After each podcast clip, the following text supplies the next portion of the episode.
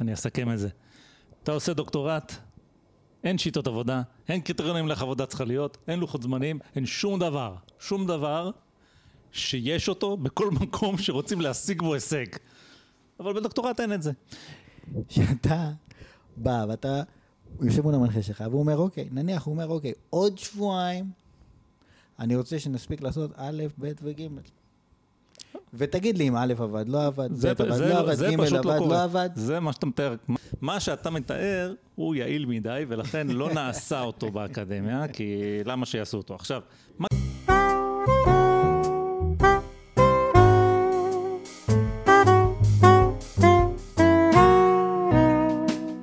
אדם אקראי, הפודקאסט שאפשר בלעדיו. שלום כולם, אדם אקראי, הפודקאסט שאפשר בלעדיו, תוכנית נוספת. והפעם, לשם שינוי איתי, ג'ריידי נח'ל. מה נשמע ג'ריידי? סביר, סביר. אני רק רוצה להגיד למאזינים שאנחנו מצטערים שלא היינו הרבה זמן. רצינו מאוד להיות... אבל... נבצר מאיתנו, נבצרות, מה שנקרא נבצרות, היום הרבה מדברים על זה. כן, כמו שאומרים. בדיוק זה מה שקרה לנו. והיום איתנו גם מתארח...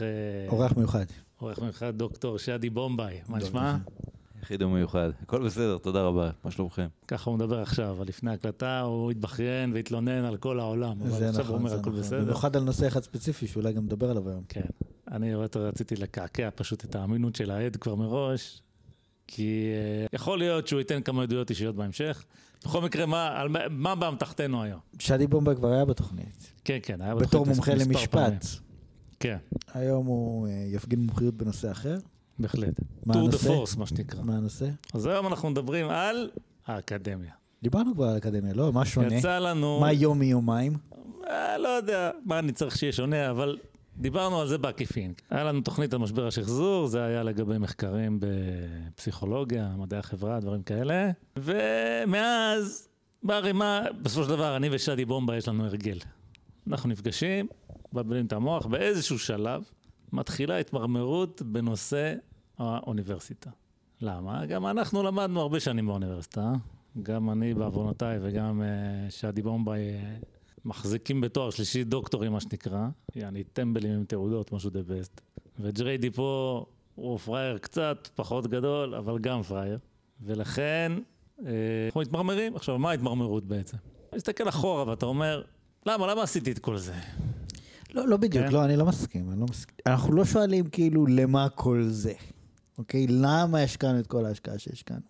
לא, זה לא העניין. אנחנו מנסים בעצם להבין איך היינו עושים את הדברים אחרת, אם היינו צריכים לעשות את הדברים אחרת. אמרת, אני לא יודע, אני שואל שמה עשיתי את כל זה.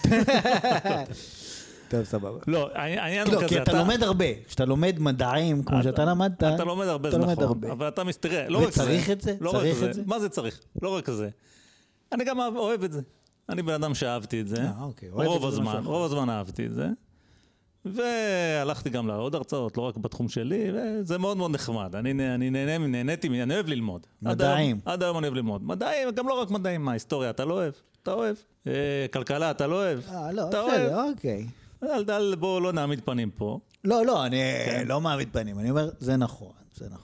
אבל בסופו של דבר, אתה מתייחס ללימודים העיקריים שלך, שאתה מתמרמר על ה... אני מתמרמר גם על הלימודים העיקריים שלי, וגם בכלל על כל הלימודים של כולם. אוקיי. ולמה, וזה כל זה למה? כי בסוף אתה הולך ואתה עובד. אתה הולך ועובד. עכשיו, כשאתה עובד, אתה אומר, וואלה, בעצם, רוב השלמתי לא באמת עוזר לי בשום דבר. כל משלמת, ואולי גם קצת הפריע. אולי גם הפריע. בעבודה שלנו, בעבודה שלי ספציפית, באמת כלום אולי, במה שלמדתי באוניברסיטה לא מסייע לי בזה בשום דבר. הדבר היחיד שאולי כן עוזר, ועל זה גם יש להתמרמרות, זה בשביל רגל בדלת היום, כשאתה רוצה לעבוד בהייטק, זה עוזר, יש מקומות בשביל המשרות היותר טובות, וואלה, אתה צריך תואר, לא כי אתה צריך, אלא כי... וירצ'ו סיגנלינג, לא? מה איך קוראים לזה? כן, זה כמו מין זה. זה מין סטטוס. אומרים, מי שאין לו תואר לא נכנס, כן? אנחנו מסננים. עכשיו, זה לא באמת נכון, כי בישראל אתה יכול איכשהו ככה להתגנב גם בלי, אבל כן זה עוזר, וגם זה מעצבן אותי. למה זה מעצבן אותי?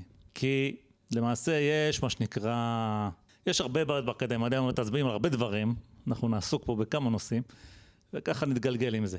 דבר הראשון שמעצבן אותי זה כל הסיפור הזה של התואר בשביל מקצוע. כן? גם על זה אני חושב דיברנו.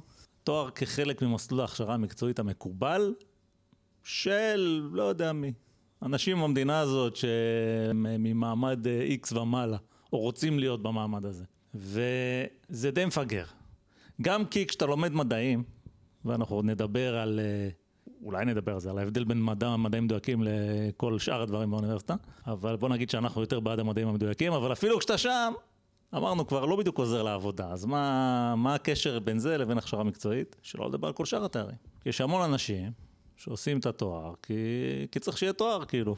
בדיוק מה שאמרנו, כי זה לא רק במחשבים, הרבה דברים, אתה צריך שיהיה תואר. מחזיקים יותר מאנשים שיש להם תואר, למרות שיש אותם כמו זבל במדינה הזאת. כן, זה ידוע שיש בישראל המון סטודנטים. אנחנו המדינה עם אחוזי המחזיקים בתואר ראשון, הכי גבוהים בעולם. הכי גבוהים בעולם, כן. וזה ככה זה גם נראה. אז תסתכלו על המדינה מסביב, תגידו לי אם זה שווה כל העניין הזה של ההשכלה הגבוהה. לא, זה לא בעיה. אתה כביכול מוריד את הרמה. אתה מוריד את הרמה, קבל מספרים יותר גבוהים. הרמה, לא יודע איך הרמה. הרמה היא, לפחות של המדעים, היא די בסדר. לא הכי גבוהה בעולם, אבל לא רע בכלל. הרמה של המדעים בכל מיני תחומים, היא מאוד מאוד מאוד גבוהה. אבל לא בזה עסקינן. לא בזה, כן בזה, קודם כל אמרנו גם בזה. לא, גם בזה, אבל כשנדבר על המסות, על המספרים הגדולים, זה אומר שבכל מיני תחומים אחרים... טוב, בוא ניקח ככלל השיחה הזאת, אנחנו נגיד את זה מפורש, אבל ככלל, גם כשאנחנו לא אומרים, כל מה שנכון לגבי מדעים, נכון ביתר סט למה שהוא לא מדעים. אז אם אנחנו אומרים, התואר הראשון הוא ככה, לא כזה, צריך אותו, אז בכלל לא צריך אותו, אם זה לא מדובר במדעים, בסדר. אלא אם כן אתה הולך להיות ממש מדען, אבל רוב האנשים שלומדים מדעים לא נהיים מדענים בסוף. אלא נהיים כמונו מתכנתים, בסוף כולם נהיים מתכנתים.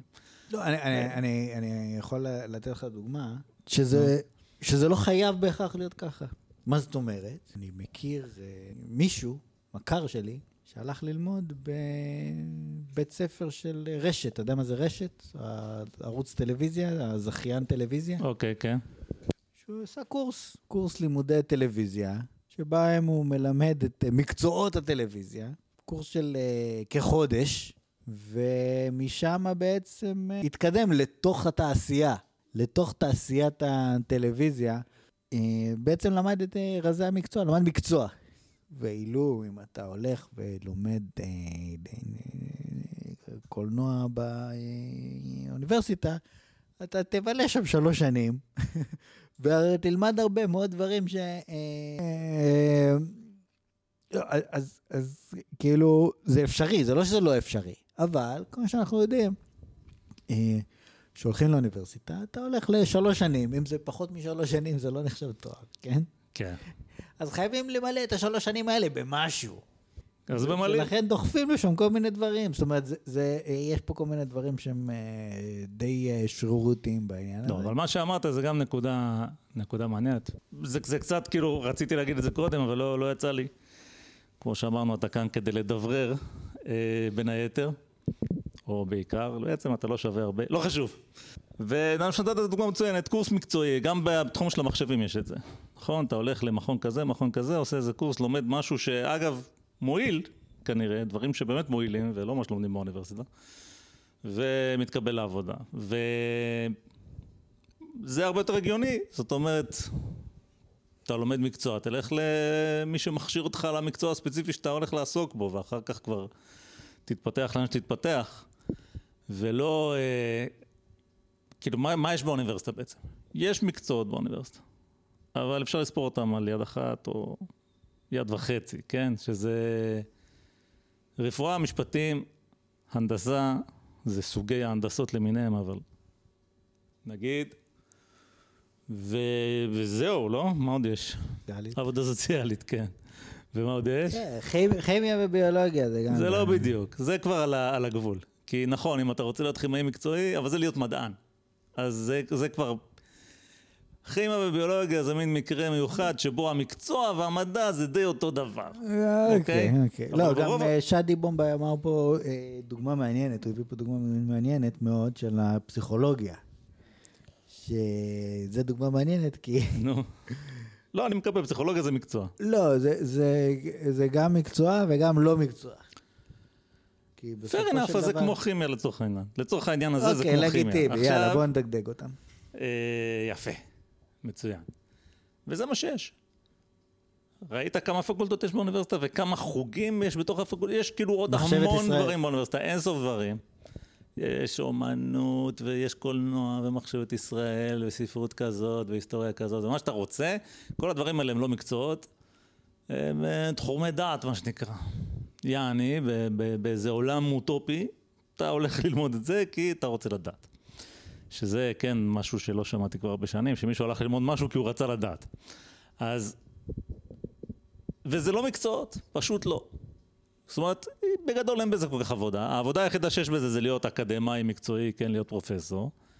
שזה בסדר, יש מספר מקומות מוגבל וטוב. באמת לא צריך כל כך הרבה פרופסורים להיסטוריה או אני לא יודע מה. וזהו. אז יש פה איזה רבוביה. לכאורה זה מה שאנשים עושים, כי הם רוצים, אתה יודע, להתקדם בחיים, וזה גם באמת כנראה עוזר להם באיזושהי מידה. אבל זה שזה עוזר להם, זה מה שמעיד על זה שמשהו לא בסדר. בגלל שמשהו שהוא, הוא לא הכשרה מקצועית לכלום, עכשיו תגיד, אוקיי, אבל אלה אנשים יותר חכמים, מי שעשה תואר הוא יותר חכם, אז בגלל זה הוא יקבל עבודה יותר בקלות. טוב, אז זה ברור שזה לא, אין בזה אבל ממש. יש בזה קצת, אני אתן לך דוגמה. כן. אתה ילד בן 18. כן. ולפניך יש, יש בחירה, אתה יכול לבחור מה לעשות. אתה הולך לצבא ואתה כביכול אמור להחליט באיזשהו מקום זה תלוי בך, לאן תלך בצבא.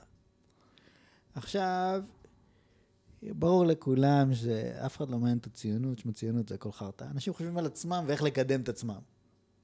אם הם חושבים, כן. עכשיו, אם אתה הולך ומתקבל לסיירת. נו. אוקיי? אתה מגיע לסיירת ואתה אומר לעצמך, אני אצא מהצבא. וכשאלו אותי מה אני בצבא, אני אגיד, הייתי בסיירת. אנשים יגידו, היית בסיירת, אתה כנראה תותח. כן. זה מעלה את המעמד שלך ויש לך יוקרה. כן. למרות שמה בסופו של דבר, מה עשית? שמת משקל על הגב, והלכת הרבה, זה בגדול העניין, כן? אוקיי. זאת אומרת, אבל כן, נתנו לך מראש את התווית הזאת, את המדבקה הזאת של אתה התותח. ואם אתה... בסדר, אז אתה מדבר על סטטוס. אתה מדבר על סטטוס. הכל פה, זה חד משמעית סמל סטטוס. זאת אומרת, ההחלטה היא לא רציונלית, אוקיי? זה בדיוק אותו דבר. זה משהו ש... זה מין מעגל כזה. החברה אומרת לך שזה הדבר הנכון לעשות. בסדר. זה הכל נכון וידוע. וזה בולה שמזינה את עצמה. ואני גם אומר, מי שהולך לאוניברסיטה, כשהוא בן אדם צעיר, קצת תלוי, קצת פה, קצת שם, אני לא יכול להגיד שהוא עשה איזו טעות קולוסלית, במיוחד אם הוא יוצא אחרי תואר ראשון וזהו, כי אז את הסטטוס המינימלי יש לו, וזה, אתה יודע, זה יותר מזה, כי סיירת, אני אגיד לך מה ההבדל, שבסיירת אתה באמת סחבת את המשקל על הגב, ואי אפשר לרמות בזה, סחבת את המשקל על הגב, אוקיי? באוניברסיטה, ברוב הדברים, הגשת עבודה פה, עבודה שם, אני איתם מבחנים שאלות אמריקאיות, כאילו, אני יכול להגיד, מהחוויה האישית שלי, כן? מהחוויה האישית שלי. אני, ללא חבריי לספסל הלימודים שעזרו לי, לא הייתי עומד בדרישות האקדמיות. אבל לא חשוב, כן עמדת. אבל הפואנטה היא... לא, שוב, באיזשהו מקום, זאת אומרת, זה פשוט הדרישות, היו כל מיני שאלות שפשוט לא הייתי יכול לפתור לבד. לא הייתי יכול. אם הייתי עושה את זה by the book, לא הייתי עומד בזה, וכאן יש עוד הרבה אנשים איתי. עכשיו, עדיין יש לי את הסטמפה הזאת. נכנסת לי באמצע במקום שלא מתאים, למה? ספציפית, הדברים שאתה למדת, גם הם, יש להם איזשהו משקל שנאלץ לסחוב על הגב. אוקיי, בסדר. בדיוק כמו שאתה אומר, זה היה קשה, אוקיי? והיו דברים שלדעתך, כמו שיעדת על עצמך, זה אפילו היה קשה מדי, אבל ככה עזרו לך והצלחת. אני מניח שגם בסיירת לפעמים עוזרים לך, וככה אתה מצליח, אני לא יודע, לא מבין בסיירות כל כך. אבל בוא נדבר על רוב התארים. רוב התארים זה לא מתמטיקה, זה לא פיזיקה, זה לא זה, זה לשמוע משהו ולהגיד אותו שוב אחרי ששמעת אותו. כן, זה מה שזה, אני מצטער, ראיתי, אני מכיר מספיק, הייתי הרבה שנים באוניברסיטה, גם למדתי כל מיני דברים מעבר לזה, ככה זה. עכשיו, אני לא אומר שאתה לא יכול ליצור מהידיעות האלה שאתה לומד איזושהי תמונה אינטגרטיבית, ואתה באמת נעשה אחד שמבין, זה יכול לקרות, אבל זה לא מה שבוחנים אותך עליו. וזה בטח לא מה שמאפיין את בוגר התואר ראשון האופייני. לא, מה שמאפיין אותו הוא בסדר, הוא עמד בבחינות, הבחינות האלה הן קלות, לבן אדם בשיא כוחו, בגיל 21, 22, 23, 24, 25, וואלה יכול לעשות את זה, זה לא איזה מי יודע מה, חוץ מהאנשים שיש להם קשיים מיוחדים, שיש כל מיני כאלה שממש קשה להם לקרוא וזה, אבל אני מדבר איתך על הבן אדם, רוב האנשים, אין להם את הבעיה הזאת, מסתדרים, זה קצת שעמם, אבל וואלה אתה עובר את זה. עכשיו, בשנים האלה, מה תרמת לעולם? אפס מאופס. את עצמך, כאילו הבאת לעצמך סמל סטטוס כזה, אוקיי. אמרנו כבר, הוא לא שווה יותר מדי, הוא שווה משהו. אז כאילו כן, זו החלטה הגיונית ללכת לאוניברסיטה. אבל לא שווה המון. אתה יודע מה, יכול להיות שהכל בסדר, וזה העולם הכי טוב שיכול להיות, ועדיין מעצבן אותי. מעצבן אותי. למה? בגלל מה שקורה בלימודים עצמם. ובגלל האקדמיים. כי האוניברסיטה זה, מה זה האוניברסיטה? זה מין מקדש חילוני כזה, אם אתה רוצה. ככה זה היום, כן, לא מדבר איתך על ההתפתחות ההיסטורית של זה. זה מין מקום, קודם כל, בדרך כלל זה מקום די נעים. נעים להיות שם. יש קמפוס נחמד, ככה זה בישראל, כן? יש קמפוס נחמד, העצים, בחורות, נחמד. זה דבר ראשון. ממומן כמובן מכספי משלם המיסים. זאת אומרת, המדינה אומרת, אנחנו חושבים שזה חשוב הדבר הזה. ובשביל זה אנחנו נבנה בניינים לבנים ויפים, עם חלונות, ושם האנשים הצעירים ילכו לחלות את השנים הכי טובות שלהם. עכשיו, ואתה נכנס לפרופסור, ולומד מילים. עכשיו, קודם כל, אחד הדברים שאתה יוצא מתואר ראשון, אז מה אתה יודע? כל מיני מילים שלא ידעת לפני. ויש חשיבות לעניין. היית באוניברסיטה, ואתה יודע שמי שלימד אותך את המילים האלה, כל מיני שמות של, לא יודע מה, פילוסופים, והוגים, ומשוררים, אני לא יודע מה אתה לומד. הוא באוניברסיטה, אז אתה סומך על זה, שמה שהוא אמר לך, זה הידע כאילו. וזו פונקציה מאוד חשובה, אגב, שכנראה אי אפשר בלעדיה. המקור סמכות הזה של ידע. אבל בסוף, אתה לא באמת נעשה בן אדם חכם יותר. אתה יודע קצת יותר, אתה הרבה פעמים לא יודע יותר מדי, ואתה, כמו שאמרנו, זה מין סמל סטטוס קצת כמו מבטא. עכשיו אתה יודע להגיד את המילים הנכונות, אתה נשמע כמו בן אדם יותר חכם קצת. אנשים כמוך מזהים את זה. יש איזשהו הבדל בין מי שכאילו למד למי שלא למד, אבל ההבדל הוא שטחי, זה מה שאני מנסה לטעון. הוא בעצם הבדל די שטחי, אבל הוא מתחזה להבדל עמוק, ופה בעצם הטרוניה, השורש של התסכול. לא, אני לא מסכים איתך בכלל. אתה לא מסכים? בכלל. אוקיי. בסופו של דבר, זה גורם נזק. מה? העובדה שאתה הולך, שמישהו הולך לאקדמיה ולומד משהו במדעי החברה. נו. ושם מלמדים אותו בסוציולוגיה, רגע, אתה לא מסכים איתי, כי אתה טוען המצב חמור יותר ממה שאני... כן, ודאי שהוא חמור יותר. אנחנו לאט לאט נתגלגל לשם, אל תדאג. לא, ודאי שהוא חמור יותר. בסופו של דבר, אתה באיזשהו מקום מייצר אנשים עם, בוא נגיד, תפיסה אקדמית של העולם. כן. אוקיי? זאת אומרת, הם מבחינתם העולם עובד לפי כל מיני תיאוריות שהן קלושות במקרה הטוב. פילוסופיה זה נחמד, כל מיני דיבורים נחמדים כאלה, אבל בסוף אין שום קשר בין זה לבין העולם בשום צורה. כן. אוקיי? סוציולוגיה אותו דבר. כל מיני סיפורים, כן? אבל זה לא מוביל אותך לשום מקום. אתה לומד כל מיני מושגים, ואתה משוכנע שאתה בעצם מבין יותר את העולם, אבל אני לא בטוח שאתה מבין את העולם יותר טוב מבן אדם שהוא, בוא נגיד, עבריין. אוקיי. בוא נגיד, בן אדם לא, למה? בוא לא נלך לעבריין. בן אדם שהוא לא, למה? יש לו דוכן למיצים בשוק. למה אני אומר עבריין? למה אני אומר עבריין? כי עבריינים, כדי להצליח ולהיות עבריין, אתה תמיד עושה האקינג לעולם. זאת אומרת, אתה מבין איך העולם עובד, אתה יודע מה נקודות התורפה שלו, מה נקודת התורפה של אנשים, מה נקודת התורפה של מוסדות, נקודת התורפה של הבירוקרטיה, ואתה נכנס בתפרים האלה ומנצל אותם. זאת אומרת, אתה יודע איך עסקים עובדים, מתי יש כסף בקופה, מתי אין כסף בקופה, אתה יודע איך בנקים עובדים, אתה יודע איך אנשים עובדים, אתה יודע איך לערבב אותם, כשאתה צריך לערבב אותם, אתה יודע זה. זאת אומרת, כשאתה לומד רעיונות תיאורטיים גדולים לגבי העולם, אתה יודע הרבה פחות מאשר בן אדם שבאמת חי את העולם ומבין איך לנצל את החורים שם, והוא בעצם באיזשהו מקום מבין את העולם ואנשים קצת יותר טוב. כן, שדי. עוד שמח על הדוגמה הזאת שנתת עכשיו, בדיוק על זה אני רוצה להיכנס, ג'ריידי, וגם לדוגמה עם הצבא, כי כשאתה בסיירת, המפקדים אומרים לך שאיפה שאתה נמצא אתה תורם הכי הרבה, ומי שבחיר נגיד הרגיל הוא תורם פחות ממך. כשאתה נמצא בחיר, המפקדים אומרים לך, בחיר תורמים הכי הרבה, איפה שאנחנו, תותחנים זה פחות.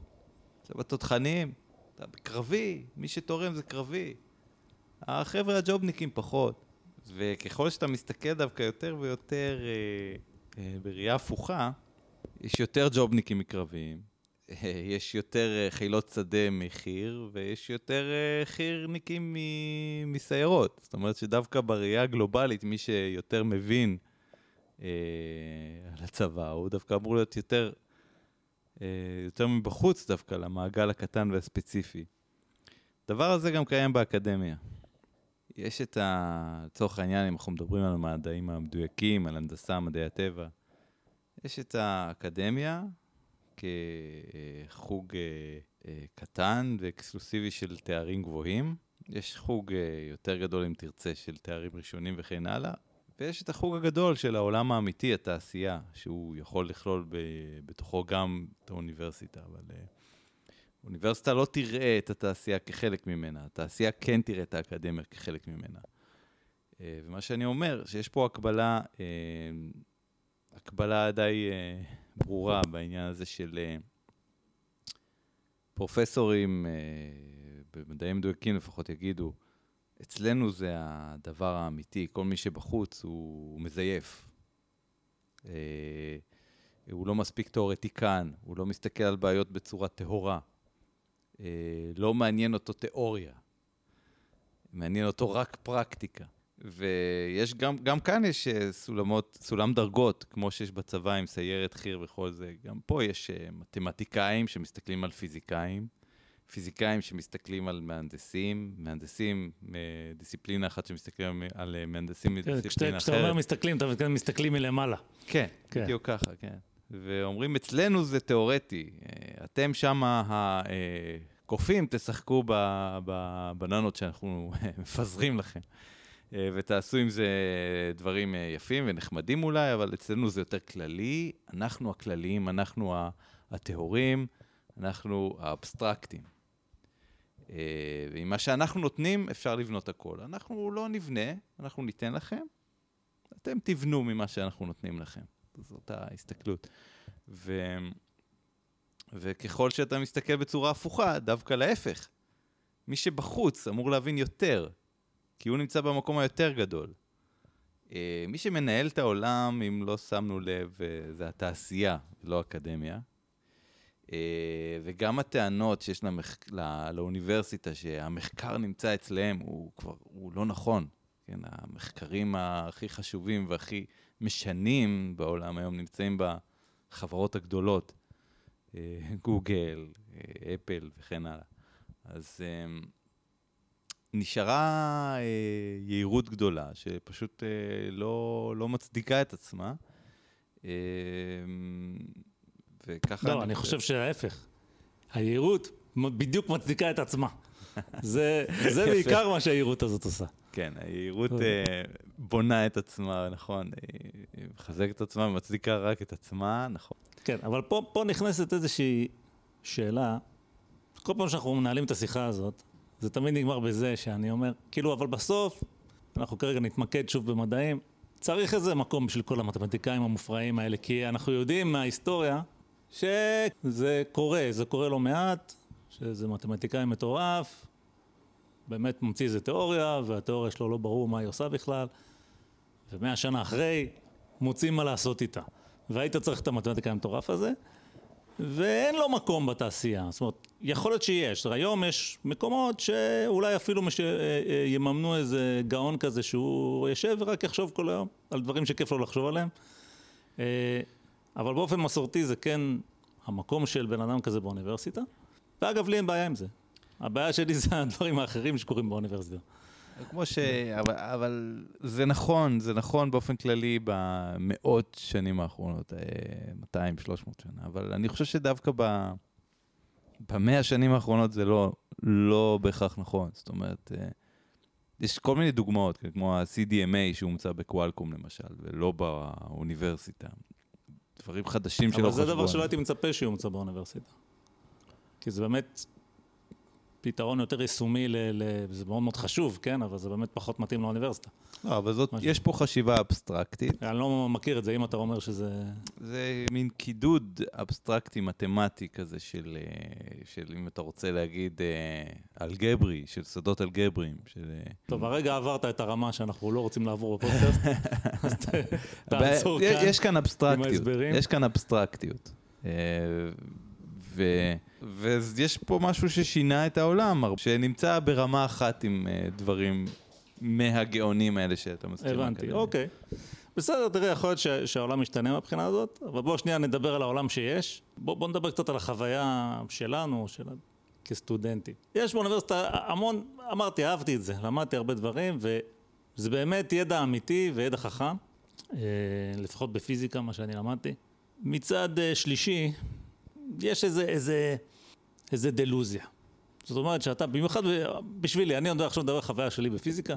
פיזיקה זה מין כזה, כן, משהו עם איזה הילה כזאת של איזה מי יודע מה. עכשיו זה באמת די קשה פיזיקה, חייב להגיד. למדתי את זה, זה קשה. כשאתה סטודנט, אתה די המום, כן, מהדברים שאתה לומד. כי בעצם אתה, כסטודנט לתואר ראשון, אתה מקבל ידע שהוא באמת הידע הכי מועיל, והכי, בצורה הכי מזוקקת שאפשר, של נגיד 400 שנה של מדע מודרני. ואתה מקבל את זה, זה באמת די מדהים.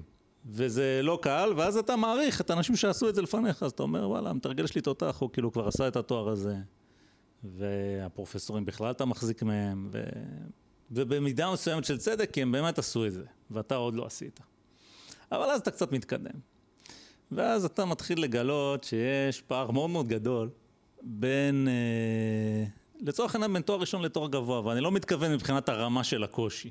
כי מבחינת ההתקדמות האישית שלך, בשלוש שנים של תואר ראשון, התקדמת הרבה הרבה יותר, ממה שאתה הולך להתקדם עכשיו בחמש שנים של דוקטורט, או בשנתיים של תואר שני, כי עכשיו אתה בעצם עושה מה שנקרא מחקר. עכשיו, מה זה מחקר? כדי, מי שלא מכיר קצת פיזיקה, פיזיקה זה קשה, וואלה זה קשה. וכדי לתת תרומה בפיזיקה, גם בתיאוריה וגם בניסוי, אני מכיר יותר תיאוריה, תרומה משמעותית, אתה צריך להיות אחד הגאונים. עכשיו, מה לעשות? אתה לא. אז זה לא הולך לקרות. אבל מחקר אתה צריך לעשות, כי זה מה שעושים. מה המחקר שלך? משהו.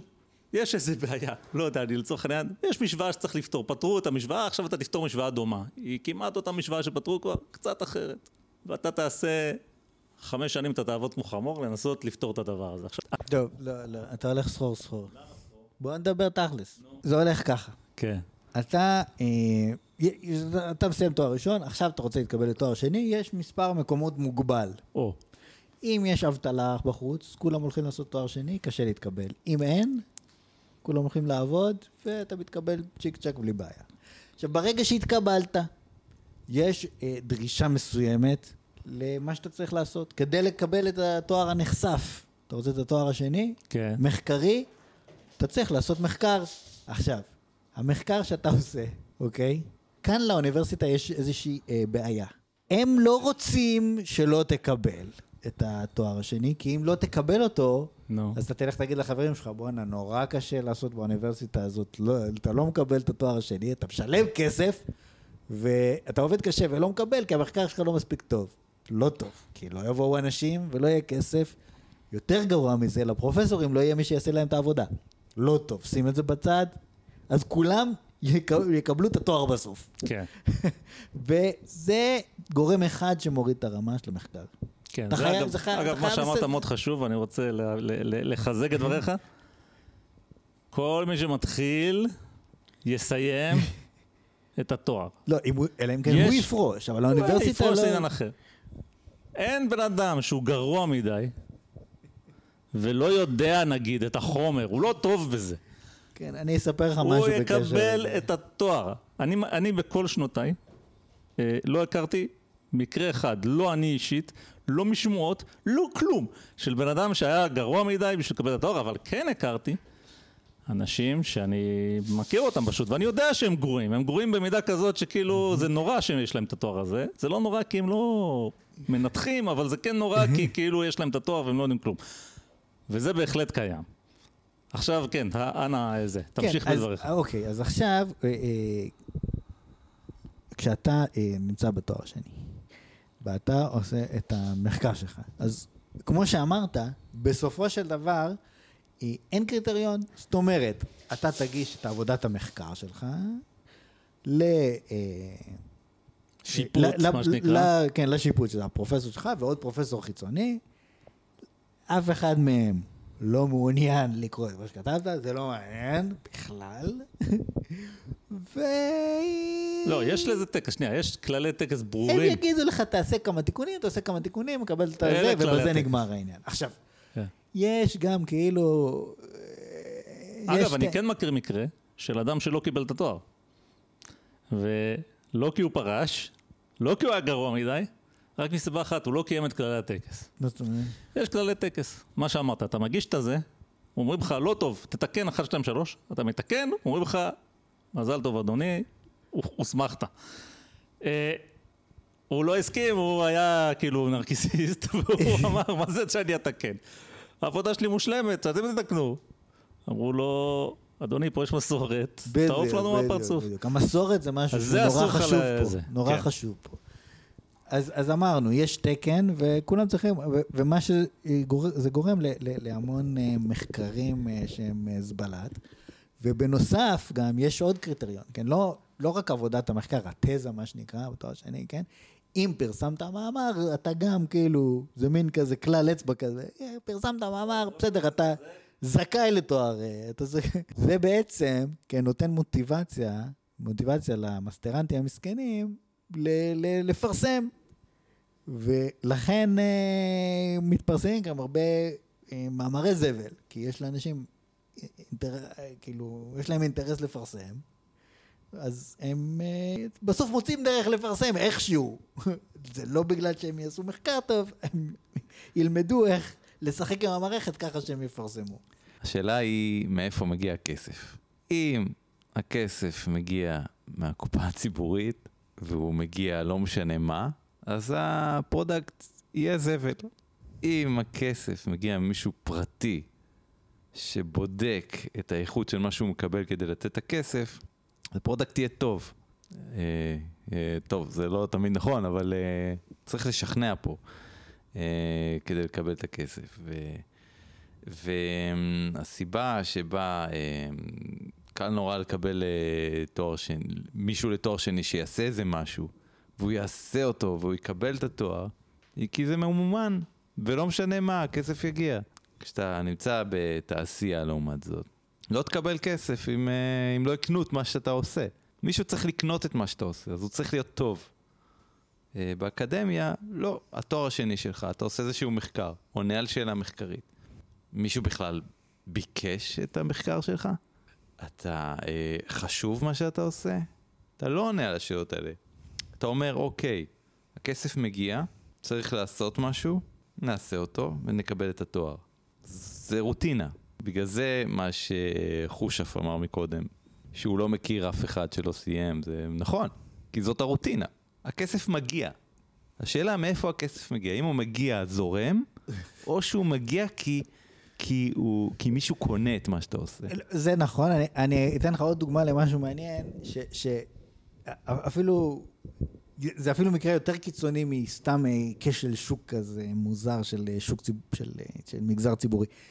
אני מכיר מישהו שלא, זאת אומרת, הוא עשה דוקטורט באיזשהו מקצוע, לא משנה איזה, ומדעים מדויקים, והתעלם לחלוטין ממה שהמנחה שלו אמר לו. זאת אומרת, לא התייחס למנחה בכלל.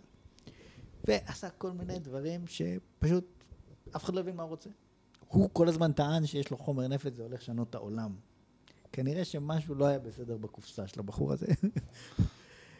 עכשיו, אף אחד מהפרופסורים... עוד יותר מהמדען הממוצע. אף אחד מהפרופסורים לא רצה להתעסק איתו. לא רצו, זאת אומרת, הוא בא והוא יושב עם המנחה, מרגיש לו איזה משהו, אומר לו, תשמע, זה גדול, זה זה וזה וזה. המנחה מבין שאין, הבן אדם פה הוא לא מחובר, אז אף אחד לא רצה להתעסק איתו, פשוט נתנו לו דוקטורט.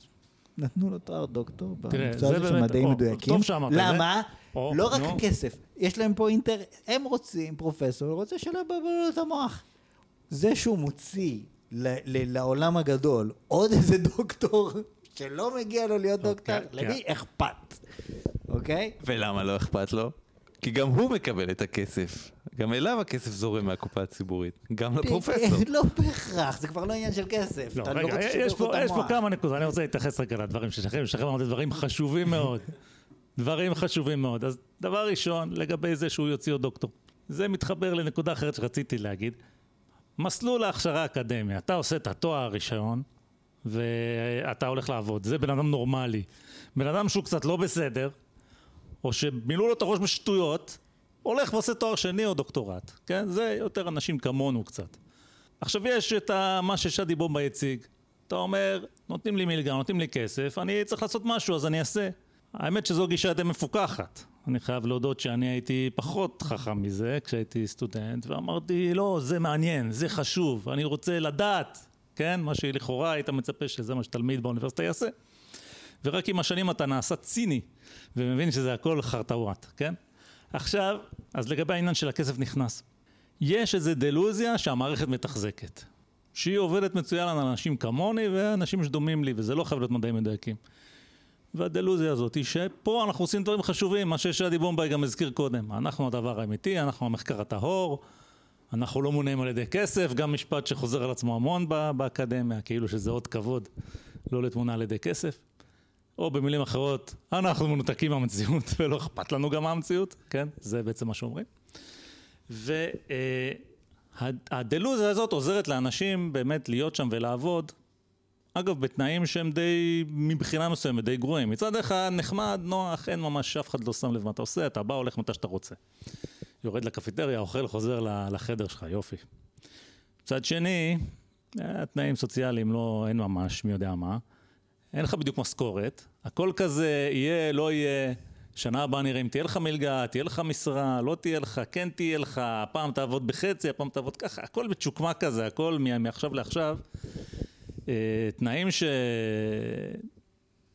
שיש בהן מן הנצלנות, ואגב זה עוד במקרה הטוב, כי אם אתה לא מדעי מדויקים, אין לא מלגה, לא מזרב, לא כלום, אתה תממן את עצמך, וגם תבוא לעבוד בשבילנו בחינם, ותגיד תודה שאנחנו יורקים עליך בכלל, כן?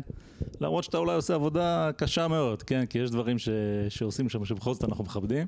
לא, זה יכול להיות עבודה ממש, כמו למשל מתמחה בפסיכולוגיה. שיכול ללכת, לפחות הוא מקבל מקצוע, אולי הוא כמו שהוא היה של פעם. לא בסדר, אבל מדובר על תנאי עבדות. פה, זה נאות, מדובר על בן אדם שהוא נגיד היסטוריון, עושה מחקר רציני, אני אוהב היסטוריה, אני מעריך את העבודה שהוא עושה, מה הוא מקבל בשביל זה? זה בבון, טוב.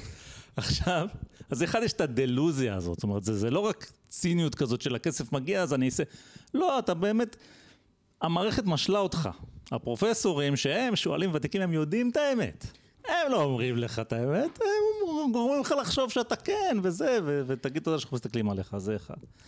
שתיים, אמרת, יש פה את הבן אדם הזה, הוא קצת לא מחובר, הוא קצת עושה לנו עניינים, הוא כאילו חושב שהוא המציא את האטום, וברור שהוא לא יודע לסרוך את הנעליים, אבל הוא כבר פה.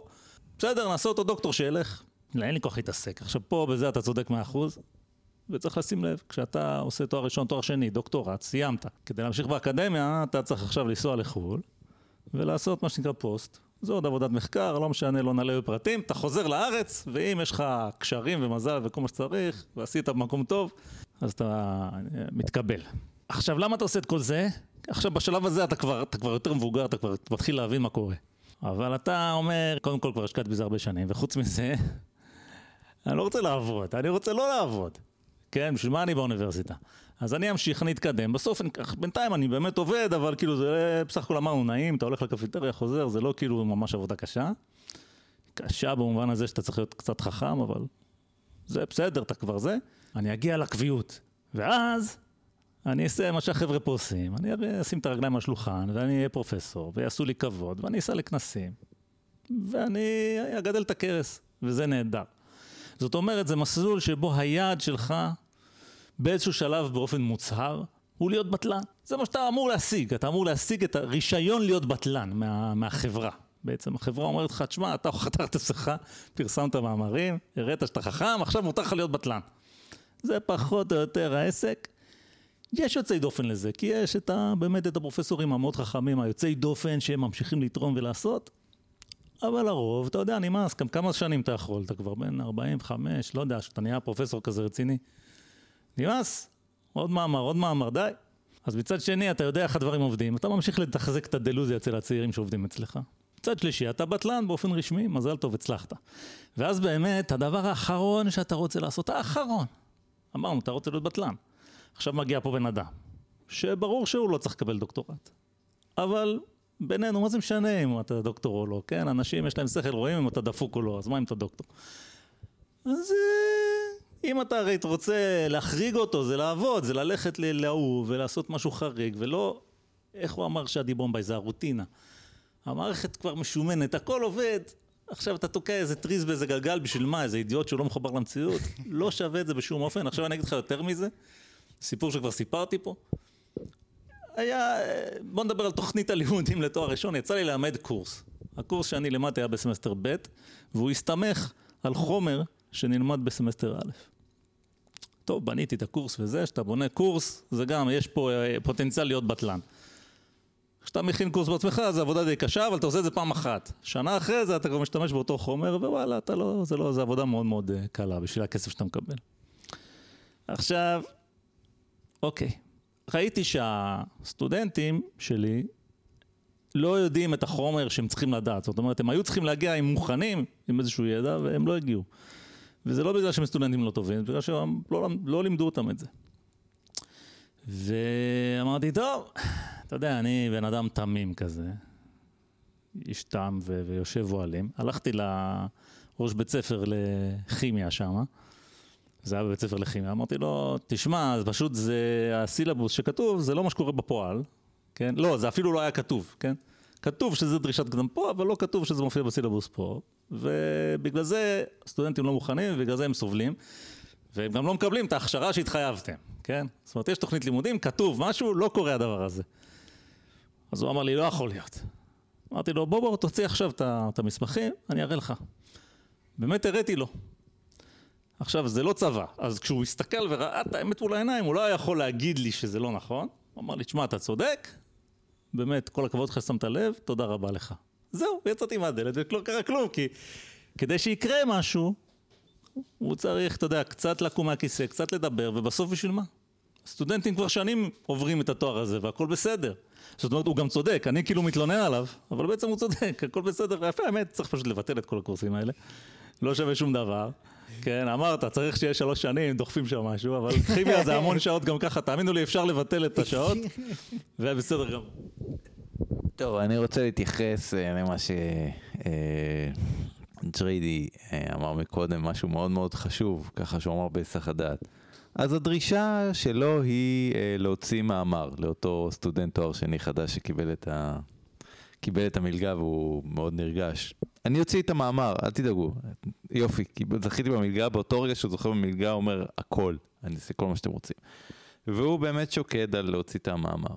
אבל יכול להיות שהוא מבין שהתוצאות שלו לא ממש משנות את העולם, בלשון המעטה, אז הוא חושב איך בכל זאת לעשות משהו שכן אפשר לפרסם אותו, כי על זה הוא מקבל את המלגה, והמנחה שלו אומר לו, חסר לך שלא תוציא מאמר, אז הוא מוציא את המאמר, ואם הוא מוציא שני מאמרים, אז בכלל כל הכבוד, וכמה שיותר מאמרים שהוא מוציא, כך הוא יותר מוערך. זה עוד בקטנה, זה בתואר שני, בתואר שלישי ובפוסט, ואחר כך כתנאי לקבל את הקביעות, הדרישה ממך היא לפרסם כמה שיותר, בכמויות. עכשיו, מה זה עושה הדבר הזה? מה זה עושה? מקודם, חושף אמר, מדי פעם בא הגאון הזה, שבשבילו צריך לתחזק את כל המפעל הזה שנקרא אקדמיה, או אני מעדן את דבריו, הוא אמר שההצדקה היחידה לדבר הזה זה הגאון הזה, שמגיע ובאמת רק ככה הוא כנראה שהוא יכול לפרוץ, והוא מפרסם משהו שכן שווה, אבל בגלל הדרישה לפרסם מכולם שנמצאים שם, אז כולם מפרסמים. ונורא קשה למצוא את הדבר האחד החשוב הזה, שהגאון הזה פרסם. זאת אומרת שיש איזה משהו אינפורמטיבי אחד שהוא חשוב, שסוחב בתוך ענן של דיסאינפורמציה. במילים אחרות, עכשיו לחפש מחט בערימה של שחת. זה מה שזה גורם, זה המצב. עד שיש משהו טוב, עכשיו נורא קשה למצוא אותו. ולא רק זה, נניח שהגאון הזה עכשיו מוציא משהו, אז הוא יוצר באז חדש. עמיתיו המדענים או הפרופסורים מזהים, הם לא אנשים טיפשים, כן? הם מזהים מיד שהוא הוציא זהב, והם מתלבשים על הבאז שלו, כי זאת הדרך לפרסם כרגע. כי הוא יצר משהו חדש שיצר באז, אנחנו נכתוב משהו דומה למה שהוא עשה, נסובב שם בורג, וזה ממש ישפר את הסיכויים של מה שאנחנו עושים להתפרסם, וככה הקביעות שלנו תגיע יותר מהר. וזה מה שקורה. ואז מהרגע שיוצא איזשהו באז חדש, משהו טוב, עוד פעם קשה למצוא אותו. כי זמן קצר מאוד, יש פתאום הרבה מאמרים שייך, כשאתה מחפש משהו באינטרנט, או אפילו בתור עובד בתעשייה לממש את הדבר הזה, או איזשהו חוקר באקדמיה שכן רוצה לקרוא על זה, אתה תחפש את זה, יהיה לך קשה מאוד עכשיו, הוא בתחתית שם. אז אתה צריך עכשיו לקחת איזשהו מאמר ולקוות שברפרנסים שלו יהיה מה שאתה מחפש, או ברפרנסים של הרפרנסים שלו יהיה מה שאתה מחפש. וזה המזל, כי מצופה לצטט את הדבר הבאמת חשוב, וככל שהמאמר שלך מצטט את הבאז ההוא, אז פה המזל, אז יותר קל לו להתפרסם. אז לפחות זה נשאר, כן? הדרך הזאת למצוא את מה שאתה מחפש נמצא ברפרנס, כי מקורח המציאות. אבל זה מה שאני אומר, פשוט החובה הזאת לפרסם, זה מה שיוצר את הבעיה. רגע, אבל אתה אומר לי, אתה קצת מפתיע אותי, כי מצד אחד, כן, אתה מצופה ממך לצטט את הדבר החשוב. ואם אני לא טועה, מה שמצוטט הרבה פעמים, אז הוא רק נהיה יותר ויותר חשוב, כי הוא מצוטט הרבה פעמים. אז עושה רושם שכן יש את המנגנון הזה שמרים את הטוב למעלה. נכון. כן? כן. אוקיי, נו, אז זה לא בעיה כל כך גדולה. אבל אתה אומר לי מצד שני, בפועל מהניסיון שלך, שקשה למצוא את העבודות החשובות. כן. איך זה מסתדר? הציטוטים מצילים אותך, אבל זה לא אמור להיות ככה. יש פה איזה עניין, אוקיי? אם אתה בא ואתה מוציא מאמר, כמו למשל, התחום שלנו יותר זה הנושא שב-2011 של ה-Neural Networks, שיש סט סטנדרטי של תמונות שצריך לזהות מה יש בתמונות, ומישהו בא עם ה-Neural Networks האלה, שבר את השוק, הצליח הרבה יותר מכולם, ותוך שנייה כולם החליפו דיסקט, זרקו כל מה שהם עשו, והיום כולם עושים Neural Networks. אוקיי? אז באמת, את הדבר הזה הצליחו לגלות. זאת אומרת, זה צף מעל כולם בעולם האקדמיה. אוקיי? בסדר. אבל יש הרבה דברים אחרים שהם פחות מהפכניים. No. אבל עדיין תוצאות חשובות. זה, אתה לא תמצא אותם. זאת אומרת, אתה צריך להיות ממש, ממש, ממש מהפכני, ממש טוב, כדי לבלוט. כן, מי שהכי תותח בעולם יוצא, אבל הוא הכי תותח בעולם. אז ממילא היה זה. אבל מי שכן עושה דברים חשובים, אבל קצת פחות תותח, אז זה לא. אוקיי, קיבלתי את זה. אז יש הרבה זבל, כן? המון זבל. יש הרבה זבל, וזה מקשה, והסברנו למה. כשהייתי עוד פיזיקאי, אז יום אחד חיפשתי, עניינה אותי איזושהי שאלה תיאורטית, אני לא אגיד מה, כי אף אחד לא הבין מה שאני מדבר, זה לא משנה גם. חיפשתי במחשב, מצאתי משהו.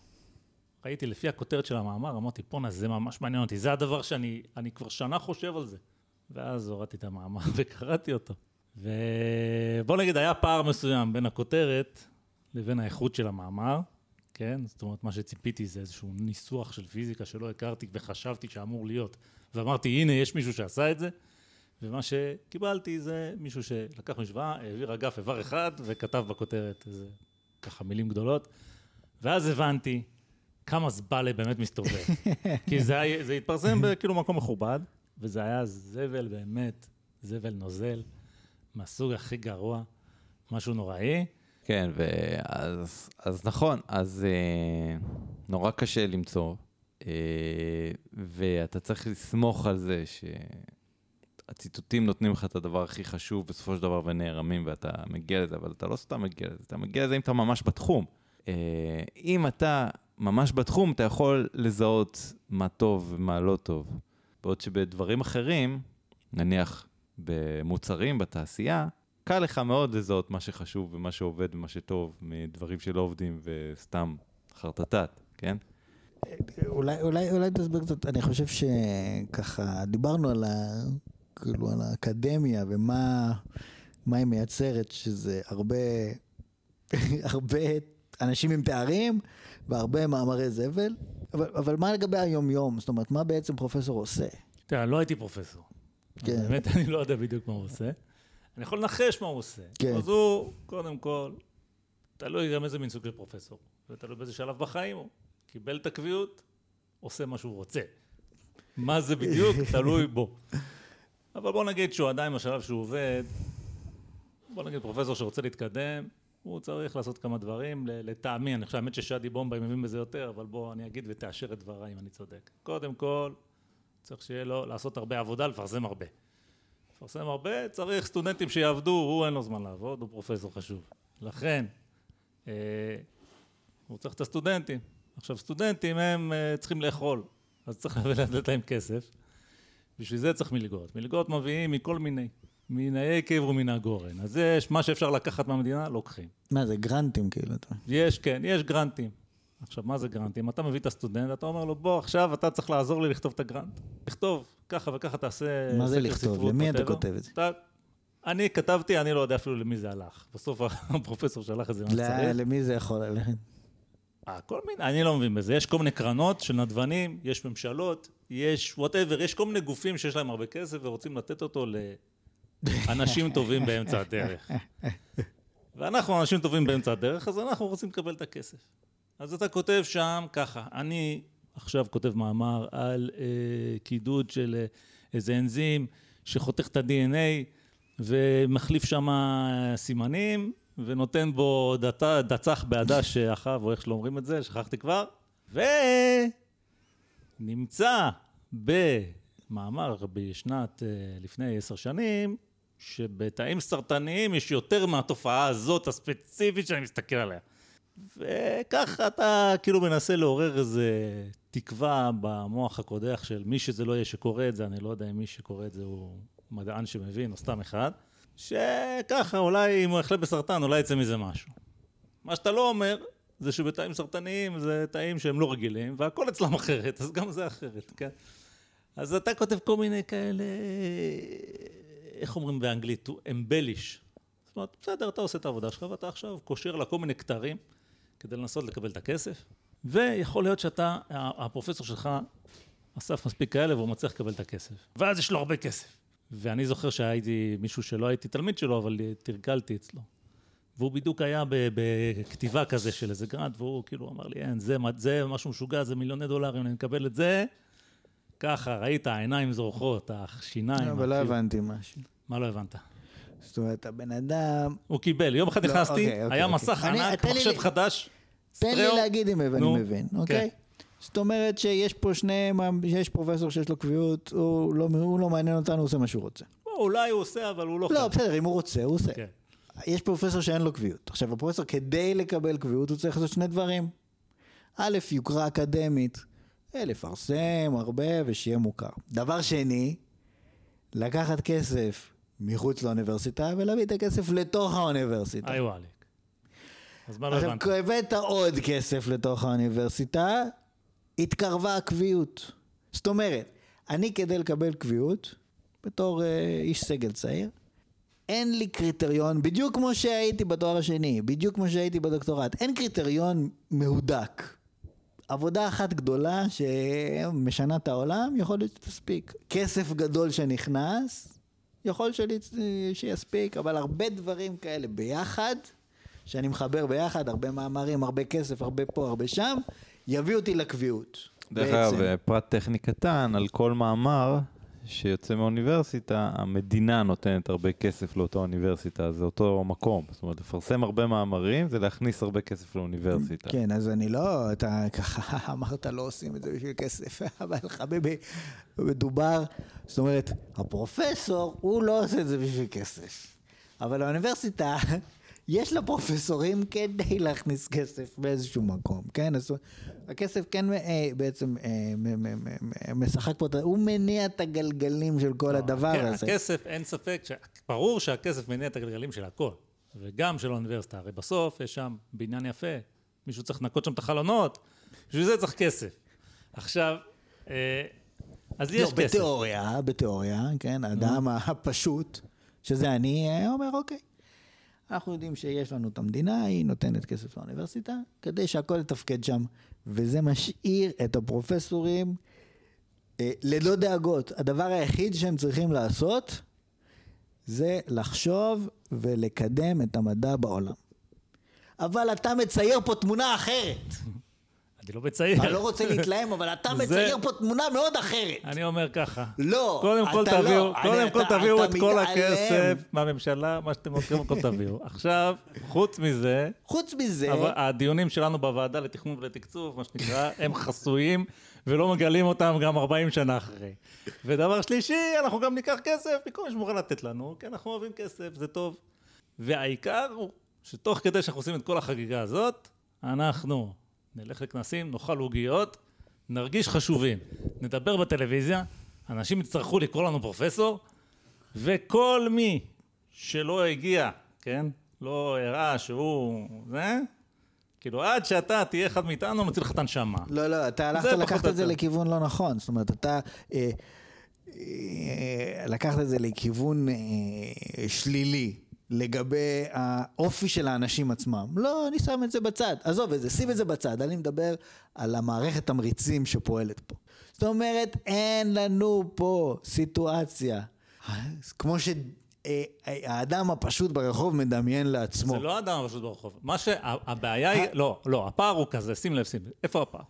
מה ההתמרמרות הגדולה? אמרתי, בכל המערכת הזאת, עם התמריצים, עם הגרנטים, עם זה שכשאתה מביא את הכסף אתה נהיה יותר חשוב ואתה מקבל על זה את התמורה שזה הקביעות, כן? נניח, והכבוד והיוקרה ומה שאתה רוצה. הכל אבל מהול בדלוזיה שדיברתי עליה קודם. זאת אומרת, כן, אנחנו רוצים את המענקים. כן, אנחנו רוצים את הגרנטים כדי לקבל את המענקים, ואנחנו משתמשים בזה כדי לעשות כל מיני דברים, גם את המחקר שאמרנו שנעשה וגם כל מיני דברים אחרים, והמעמד שלנו עולה והכל טוב, אבל... העובדה היא שאתה מסתובב באוניברסיטה הרבה שנים, ובאמת, עד שאתה לא מגיע די גבוה, אתה פחות נחשף לשיקולים האלה. אבל לא עזוב אותי מהדיבור. תקשיב שנייה. עזוב אותי מהדיבור. אנחנו מבינים את הדילוזיה, אנחנו מבינים את הדברים האלה. אבל יש פה נקודה אחרת שהיא מאוד מאוד חשובה. נשאלת השאלה, האם לא מתבזבז המון כסף על הדילוזיות האלה? האם לא היה אפשר לעשות את כל המדע שצריך? אני אגיד לך יותר מזה, תקשיב, יש את ה... אנחנו דיברנו על העניין של הנזק, וגם צריך לדבר עוד קצת, אני חושב בהמשך, על הנזק שנגרם באמת, גם לסטודנטים וגם לחברה כולה, מהאקדמיה. זה דבר ראשון. דבר שני, שוב, זו נקודה מאוד מאוד מאוד חשובה. אין פה מצב שהאוניברסיטה זה אי, כן? אי מוקף בים עם קרישים. שהכסף לא משחק שם התפקיד, ורק המדע הטהור והידע, השאיפה להשיג ידע, מתקיים בו, אוקיי? זה לא המצב של האי הזה. בסופו של דבר זה מורכב מאנשים, בסופו של דבר זה אנשים מפרופסורים צעירים, שיש להם עכשיו מלחמה לחיים ולמוות. אם הם לא יקבלו את הקביעות, אם הם לא יישארו באוניברסיטה, הם יכולים להיות מובטלים. זאת אומרת שבסופו של דבר יש להם אינטרס לעשות כל מה שאפשר, כדי להוציא מאמרים, זבל או לא זבל, וכן להוציא את הגרנטים, אוקיי? להוציא את הגרנטים האלה, כן? בכל דרך אפשרית. עכשיו. רגע, אבל הם הגיעו למצב הזה. חכה, לאט, חכה. יש פה נקודה חשובה. אנחנו זוכרים עכשיו, מכירים את החיסון לקורונה. שמענו עליו. שמענו את החיסון של ביו-אנטק וחיסון של מודרנה, שמבוסס טכנולוגיה חדשה שנקראת mRNA. בקצרה, mRNA זה איזשהו חומר, אתה מזריק אותו לגוף, בתוך הגוף מיוצר חלבון, זאת אומרת, ה-mRNA הזה, זה קוד, זה בעצם כמו תוכנה, זה נכנס לתאים של הגוף, ושמה מיוצר חלבון, לפי ההוראות האלה, יש חלבון שנראה כמו חלק קטן מאוד מנגיף הקורונה. ולכן הגוף רואה את זה ואומר, אוקיי, אני לומד להתגונן, זאת אומרת, מערכת החיסון של הגוף לומדת להתגונן כנגד החלבון הזה, ואז כשנכנס וירוס אמיתי, היא יודעת להגיב מאוד מאוד מהר. זה פריצת דרך, כי חיסונים עבדו בצורה אחרת, עם וירוס חי מוחלש, כל מיני כאלה. השיטה הזאת יותר קל לייצר, יותר בטוחה, כל מיני יתרונות כאלה, שזה מין פריצת דרך מדעית מאוד מאוד רצינית. עכשיו, מאיפה העניין הזה התחיל של ה-mRNA? זה, מה שאמרתי, כמובן זה נורא פשטני, וזה עניין מסובך. מסתבר שבאוניברסיטת פנסילבניה הייתה פרופסורית מהונגריה שעברה לארצות הברית, היה לה משרה באוניברסיטת פנסילבניה, והיא, כל מה שהיא עבדה עליו זה על הנושא של הטכנולוגיה של ה-mRNA, ואף אחד לא האמין שזה יעבוד, ובעולם המדע לא התעניין בזה, והיא הייתה, כן, על סף פיטורים למעשה, כי היא לא הביאה גרנטים, אף אחד לא האמין לה, ובאמת אפשר לקרוא על זה, יש עכשיו הרבה כתבות על העניין הזה, יאללה, מזל שאנשים מעטים כן האמינו בה והבינו את הפוטנציאל של זה, ובעצם זה אותם באמת קבוצה מצומצמת של אנשים, שבאמת עניין אותם, לא, אני לא אגיד שהעניין אותם המדע, כי הם באמת ראו את הפוטנציאל המסחרי של העניין הזה, אבל מה שהביא לנו בעצם את ה-mRNA, זה נקרא עניין אותם המדע. זה נגד האקדמיה, אוקיי? זה בדיוק האקדמיה, העולם הזה, שאתה תשרוד רק אם תביא את הגרנטים, אוקיי? כמעט חיסל את הנושא של ה-mRNA, כמעט במו ידיו, ירה בו בראש, והרג אותו. עכשיו, לא רק זה, גם אותו ג'ף הינטון, עם הנושא של הרשתות הנוירונים, שהוא 30 שנה עובד על זה, אוקיי, וכולם חשבו שהוא משוגע, כי אין לזה שום עתיד וזה לא יעבוד. זה אולי דוגמה הפוכה, אבל צריך לזכור שבמדעי המחשב הרבה יותר קל לתת לאנשים חבל, כי זה לא עולה כלום, אתה רק צריך לשלם לו את החשמל של המחשב, שלא כמו בביולוגיה, שאתה צריך לבורנטים וצריך ציוד וצריך כל מיני כאלה, ולכן זה יותר מורכב, ולכן יש פה כל המערכת הזאת באמת יכולה לגרום נזק בדיוק במקום שבשבילו האקדמיה קיימת. זאת אומרת, כל מיני דברים, כן? כל מיני דברים שהם יותר פופולריים, וזה כיווני מחקר שאנשים יותר מתעסקים בהם, זה מתאים לתעשייה. באקדמיה אנחנו רוצים את הכיוונים המטורפים, זה שלא צריך בשבילם להגיש גרנטים, שבאמת אנשים יכולים לבוא ולהגיד, אוקיי, אני הולך להתפרע. וכל המערכת בנויה בדיוק הפוך, לדכא את הכיוון, את שחסות. אבל מה, זה הנקודה שאמרתי קודם. היא בנויה הפוך, הסיפור שאתה מספר, אבל היא מספרת לעצמה שהיא בנויה ישר. ועל זה דיברתי, על הדלוזיה. יפה, יפה. כל הזו מדברים על זה. אוקיי, אז עכשיו הבנו אחד את השני. אנחנו המדע הטהור. הבנו אחד את השני. תודה רבה. אנחנו המדע הטהור, לא מעניין אותנו כסף, לא מעניין אותנו כלום, רק שכן מעניין אותנו כסף, וכן מעניין אותנו כל הדברים האלה, אבל אתה צריך ללכת במין ריקוד כזה מאוד מעניין, כן, נמשיל את הפרופסור לאיזה ציפור אקזוטית שעושה ריקוד חיזור מאוד מתוחכם, כדי לקבל את הכסף, כן? בעוד מה שאתה אומר, במקרה הזה, כאילו התעשייה, אנשים שכן ראו את הפוטנציאל המסחרי, אמרו, זה דווקא שווה הרבה מאוד, אם זה יצליח, אנחנו נעשה מזה ערימות, שאתם כל הגרנטים בחיים לא ראיתם ערימות כאלה, כן? ומזה. עכשיו, ואתה אומר, לא, האוניברסיטה כן צריכה, אנחנו כן רוצים את המקום הטהור הזה, וזה גם דיברנו קודם על הגאון, על המתמטיקאי הגאון. בסדר, עכשיו אגב, יש גם סיפורים שלא צריך לאוניברסיטה ולא שום דבר, אלא סתם יש גאון, ובסוף זה, כן, שזה כמו איינשטיין. איינשטיין בן אדם שלא היה באוניברסיטה, שעשה את הדברים הכי חשובים, ואחר כך, שזהו שהוא גאון, עשה. אז במקרה של כזה דבר כמו מתמטיקה או פיזיקה תיאורטית, זה לא עולה הרבה כסף, זה כמו מדעי המחשב לצורך העניין. אתה צריך מחשב ונייר ועיפרון, כאילו זה הדברים שאתה צריך, ושכל. אז השכל כבר יש לך, והשאר לא עולה הרבה כסף. אבל באמת בשביל כל המחקרים האלה, הביולוגיה וזה, זה עולה טונות של כסף. עכשיו, אני לא יודע, אנחנו גם אמרנו, מציגים את עצמנו כשמרנים, אני לא יודע מה הדבר הנכון לעשות. יש לי הרבה טענות, להגיד לך שצריך לסגור את כל האוניברסיטאות. לא, לסגור, אנחנו אומרים בדיוק ההפך, אנחנו אומרים, בוא תממן ותשנה את המנגנון, שבאמת יש שם חופש אקדמי, אז ילכו לאיבוד כמה שקלים, לא נורא. אבל למה אתה שם את כל המנגנון להיות כזה שמקדש את הכסף? כאילו יש כבר את התעשייה, אז למה צריך את האקדמיה? יש לקדש אותו ישר ויש לקדש אותו עקום. זה אני לא יודע, תשמע, זה מאוד מסובך, יש בטוח המון דוגמאות אחרות כאן. אני רוצה להעלות פה איזושהי בעיה. נושא הגרנטים, אוקיי. אנחנו אומרים, אוקיי, בוא נממן את האנשים האלה, ניתן להם גרנטים, שיעבדו על מה שהם עובדים, ניתן להם שנים קדימה, לא נציק להם, מדי פעם יצטרכו להוציא איזה דוח, בסדר? ניתן להם כסף קדימה, לכמה שנים, תעבדו על זה. עכשיו, מה נוצר כאן? נוצר איזשהו מצב שבו קל לך יותר לקבל גרנט, אם קיבלת כבר גרנטים בעבר. ואתה אפילו מגדיל ואומר, אוקיי, אני מבקש את הגרנט הזה, על אותו פרויקט שביקשתי עליו גרנט ממקור מימון אחר, אבל בסופו של דבר כן, לא עסקתי שום תוצאות, אני עדיין צריך להמשיך לעבוד על זה, אתה ממציא איזשהו סיפור, שזה מחקר המשך, וככל שאתה קיבלת יותר גרנטים על זה, יותר קל לך, שופטים אותך פחות לחומרה ויותר קל לשחרר לך את הגרנט הבא. עכשיו, אני לא אומר שיש בזה משהו עקום לגמרי, כי זה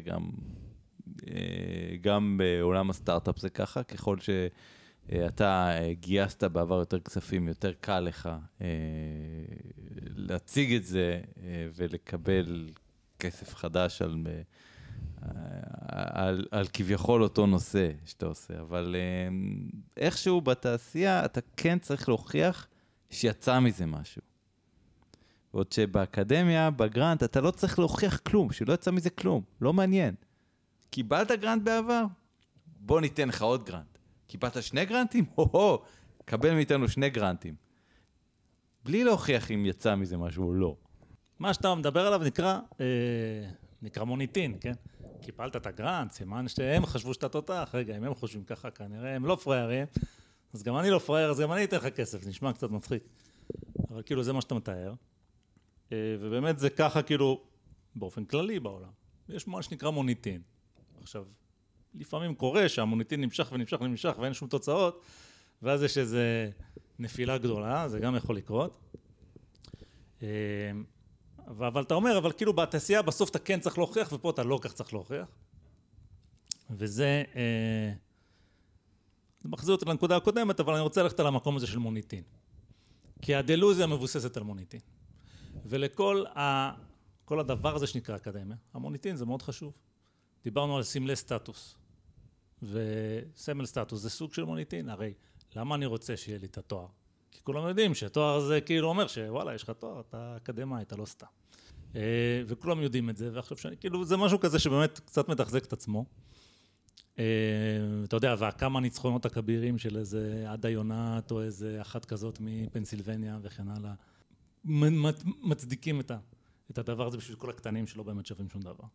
עכשיו, פה אני חושב שזו נקודה טובה לעבור, כי דיברנו על המדע ועל זה, דברים שאנחנו לא מבינים בזה כלום, עכשיו נדבר על דברים אחרים, שאנחנו לא מבינים בהם אולי טיפה פחות, ולכן נדבר עליהם יותר.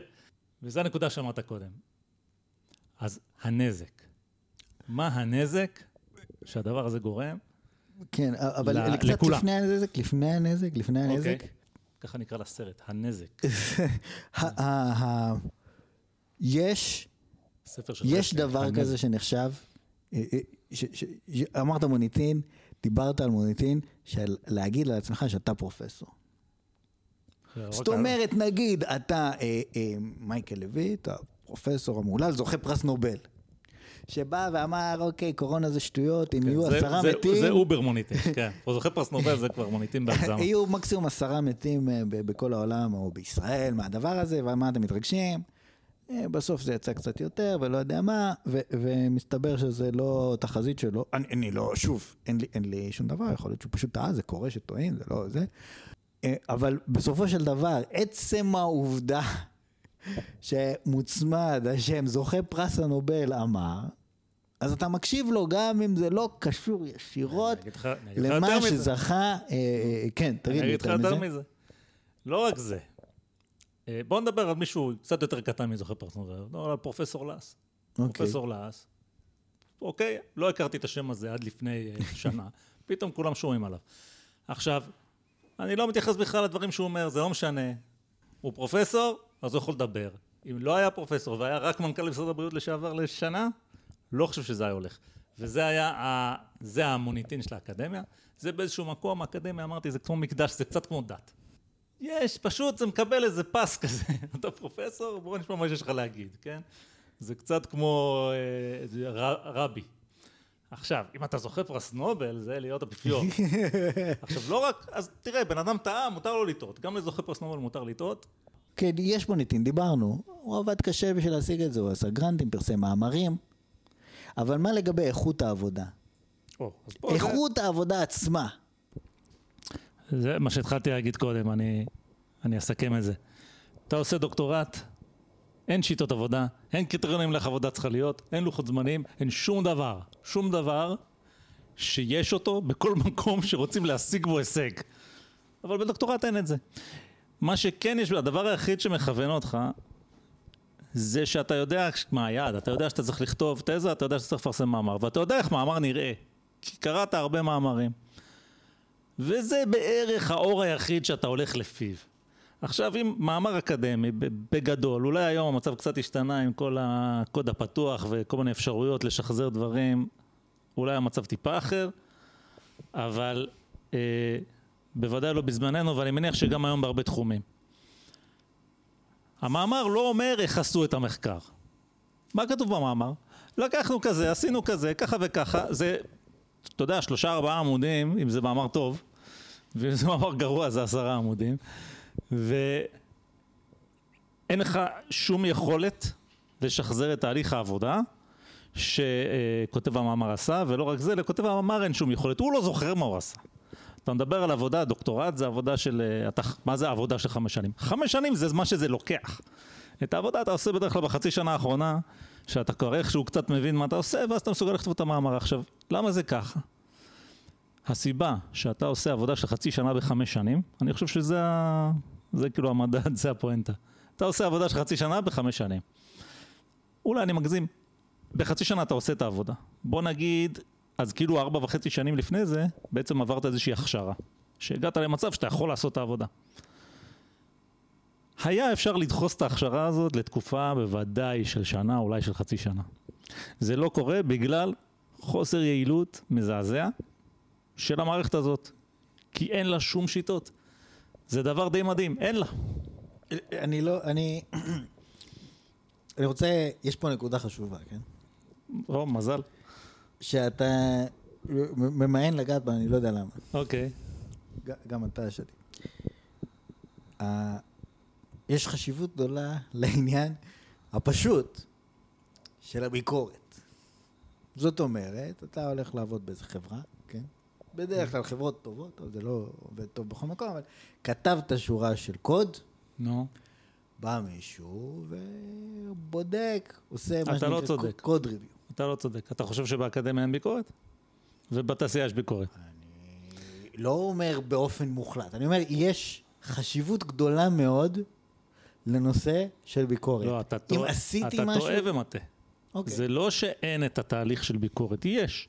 אתה עובד אצל מנחה, זה לא שאתה בא, מתקבל, אומר לך מזל טוב, ואחרי 5 שנים אתה אומר לו שלום, הנה הדוקטורט שלי, מגיש לך אותו. אתה עובד איתו, אתה נפגש איתו באופן תדיר, וכאילו, יש את התהליך הזה של ההנחיה, הוא קיים. הבעיה זה לא שאין, הבעיה זה האיכות. יש ביקורת, אבל הביקורת היא באיכות ירודה. השאלה היא, האם כשאתה הולך לאותו פרופסור, האם אתם מדברים על שיטת העבודה, על המנגנון, או שאתה מגיע, חשבתי על זה ועל זה ועל זה, ואז הוא אומר לך, כן, זה כדאי, הכיוון הזה כדאי, הכיוון הזה לא כדאי, שאתה בא ואתה, הוא יושב מול המנחה שלך, והוא אומר, אוקיי, נניח, הוא אומר, אוקיי, עוד שבועיים, אני רוצה שנספיק לעשות א', ב' וג'. ותגיד לי אם א' עבד, לא עבד, ב' עבד, לא עבד, ג' עבד, לא עבד. זה מה שאתה מתאר. עכשיו תראה, כל פרופסור הוא אחר, ואין סטנדרטים באקדמיה. אז אני יכול לדבר לך על הניסיון שלי, שאני חושב שעוד אנשים יש להם ניסיון דומה. מה שאתה מתאר, הוא יעיל מדי, ולכן לא נעשה אותו באקדמיה, כי למה שיעשו אותו? עכשיו, מה כן קורה? לא, אז זה נקודה מעניינת, זה נקודה מעניינת. רגע, אני אסביר לך מה קורה, אתה שאלה מה קורה, אני אסביר לך מה קורה. אתה בא, ואתה אומר, הנה, עשיתי את זה ואת זה ואת זה. עכשיו, המנחה שלי אישית, הוא בן אדם מאוד מאוד חכם. שתקע מה שעשיתי, הוא בן אדם סופר חכם, ולכן מיד הוא הבין שמה שעשיתי זה לא טוב, והוא הסביר לי איפה הטעויות שלי, ושלח אותי לתקן. אבל אנחנו מדברים פה על רמת התוצאות. זאת אומרת, הגעתי עם תוצאות, משהו לא נראה לו, רק אז הוא שאל אותי, רגע, מה בעצם עשית? הסברתי, ואז הוא אמר לי, איפה טעיתי? אבל פה זה מדובר באמת רק על ההיגיון. ההיגיון שלך היה לא נכון, תעשה את זה אחרת. אבל אפס תשומת לב, לאיך עשיתי באמת העבודה, האם עבדתי באופן יעיל, כמה זמן לקח לי להביא את התוצאות האלה. למה זה לקח 50 שנה? מהפעם הקודמת שנכנסתי עם תוצאות. כן? זה שאלה שלא שואלים באקדמיה. עכשיו, מאיפה השאלה באה בסוף? הסנקציה ששדי בומבי דיבר עליה, יש סנקציה. אבל הסנקציה היא איפשהו בעתיד. הסנקציה היא שהמלגה תיגמר ולא יחדשו לך אותה כשאתה דוקטורנט. ובאמת איכשהו באורח פלא, עבודות הדוקטורט נכתבות בדרך כלל זמן קצר לפני שהסנקציה הזאת מתממשת, או זמן קצר אחרי שהיא מתממשת. כל זה אני מבין. כן. וכל זה דיברנו, אבל יש פה נקודה שהיא יותר חשובה. נו. לא מדובר על מצב שבו אתה מגיע לפרופסור, הוא יודע איך להתנהל, אבל הוא פשוט לא מסביר לך. לא, הוא לא יודע בעצמו. הוא לא יודע בעצמו. נכון. עכשיו, הוא לא טיפש. הוא בן אדם מאוד מאוד מאוד חכם. כן. מאוד חכם עד כדי כך, שהוא מסוגל גם בעבודה מצ'וקמקת, בצורה התנהלות מצ'וקמקת, להגיע לתוצאות טובות. מה שאתה אמרת שזה מאוד חשוב, אני מסכים. ההבחנה מאוד טובה שלך. למעשה, אוקיי, קודם כל זה המקרה הרצוי, לאו דווקא, זה לא כל פרופסור כזה, אבל באמת יש את הפרופסורים שהם אנשים מאוד חכמים, ובאיזשהו מקום הם קצת, אולי והאוניברסיטה אולי מטפחת את זה בהתנהלות שלה. זה קצת כמו, אתה יודע, יש לך ילד שהוא מבריק, אבל עצלן. מאוד מאוד חכם, אבל עצלן. עכשיו, זה לא בדיוק עצלן, אבל אנשים הם לפעמים קצת קורבן של האינטליגנציה של עצמם. זאת אומרת, בן אדם שהוא כל כך מוכשר, כשהוא צעיר, הולך לו בקלות הכל. מתישהו מתחיל להגיע לרמות הגבוהות, כבר מתחיל להיות קצת קשה, אבל הוא עדיין מאוד חכם, וזה כל מה שהוא יודע. זאת אומרת, הוא עכשיו כבר נמצא באיזה גיל, שכבר קשה לו ללמוד דברים חדשים, שיטות חדשות, קשה לו להתייעל, אף אחד לא מכוון אותו לזה, כי המערכת לא, המערכת בנויה כולם האנשים כמוהו, האנשים הכי בכירים כאילו, והכי נחשבים, זה אנשים כמוהו. ואז, זה מטפח את זה, זאת אומרת, אתה בעצם מפצה על חוסר יעילות נוראי, עם כישרון מאוד מאוד גדול. עכשיו אנחנו יודעים שבמשוואה הזאת, החוסר יעילות בגדול מנצח.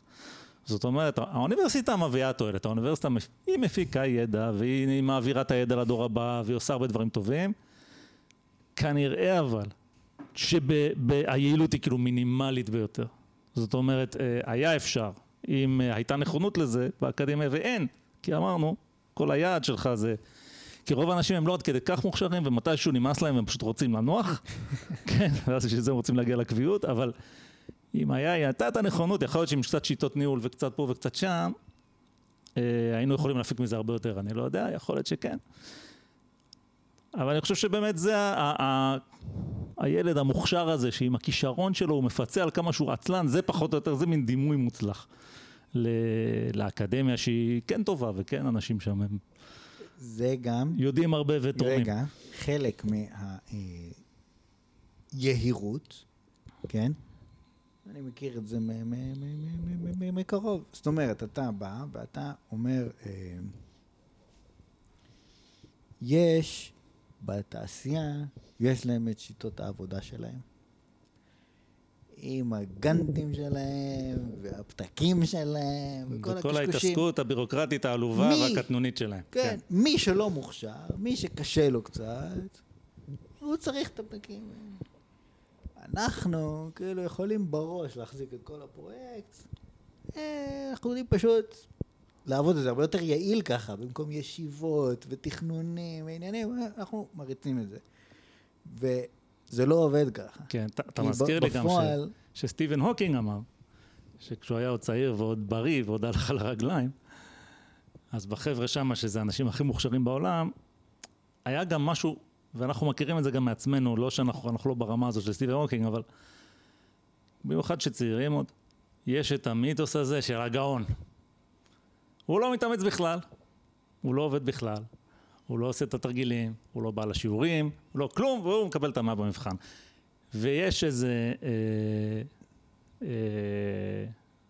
מיתוס כזה, ורצון להתאפס ככזה. לפעמים, גם אם כן, אבל אתה קשה, אתה לא מספר, אחר כך אתה מוציא את המאה במבחן, ואתה כאילו יוצא יותר גאון. אנחנו מכירים את הדברים האלה. עכשיו, באיזשהו גיל, אתה צריך קצת להתבגר, ולהגיד, אוקיי, בסדר, כאילו, כולם יודעים שזה, וואלה, קשה, ועובדים בזה. וסטיבן הוקינג מספר שבאיזשהו שלב, הוא הגיע לרמה שנהיה לו קשה. כן, אפילו לבן אדם גאון כמו. התחיל לעבוד, הוא אמר, ושהתחלתי לעבוד, ראיתי שבעצם אני די אוהב לעבוד, וכאילו המשכתי וכן הלאה. כן, אז אני לא יודע בדיוק מה הוא עשה שם אחרת, מה שעשה קודם, כי הוא פיזיקאי תיאורטי, ורק אלוהים יודע מה זה אומר אצלו לעבוד, אבל בסדר, זה כאילו אותו כיוון. אבל בואו, אם לא נעבור לנושא של הנזק, אז לא נגיע אליו אף פעם. אז נראה לי שכדאי שנתקדם לשם. למה? זה ממש הנזק. כן. זה ממש הנזק. אתה מוציא מישהו, כן, דוקטור שיוצא מאוניברסיטה, והולך עכשיו, קודם כל הוא יהפוך בעצמו לאיש סגל, וימשיך את אותה שיטת עבודה לא יעילה, ויחנך אחרים להיות לא יעילים. ואם הוא ילך לתעשייה, אז ייקח זמן בעצם לחנך אותו מחדש. הוא בא עם הרגלי העבודה קלוקלים, ואתה צריך תשמעו, שזה לא יקרה אף פעם. עם יהירות. עם יהירות, כן. עם יהירות, של אני לא צריך ללמוד פה שום דבר. כן, אנחנו מכירים את הסיפור, סיפור שיצא לנו להכיר על איזה דוקטור בתעשייה. כן. שבינתיים לפחות, כך וכך שנים, נראה שלא מתעלה כך. זאת אומרת, יש לו את הידע הייחודי, באמת אף אחד שם לא יכול לעשות את מה שהוא עושה, כי הוא מומחה לתחום. אבל אתה יודע, אם לא היה זה, אז לא היה לו מה לעשות שם, כי הוא בן אדם מרגיז, הוא מסרב להתייעל בעבודה שלו, הוא מתייער על כולם.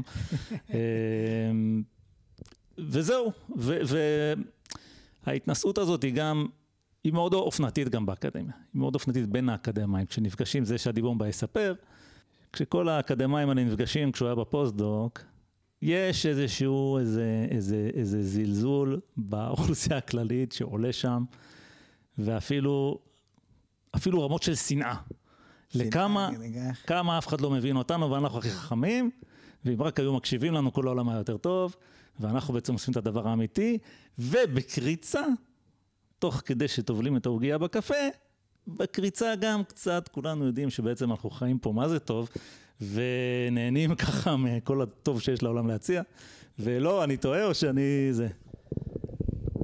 זה צודק לגמרי, אין לי מה להוסיף אפילו, זה המצב, זאת אומרת, הדיבור הוא כזה, אנחנו מבינים דברים שקשה להם להבין, הם צריכים אותנו מאוד מאוד, כדי שאנחנו נתווה להם את הדרך, זאת אומרת, אין לנו רק סטודנטים שאנחנו מנחים, זה לא האנשים היחידים שאנחנו מנחים, אנחנו מנחים את כל העולם, הטבע שלנו זה להנחות, אנחנו מנחים, אנחנו נעלים, אנחנו נראה לכם לאן ללכת ואתם תלכו, זאת הגישה שלהם.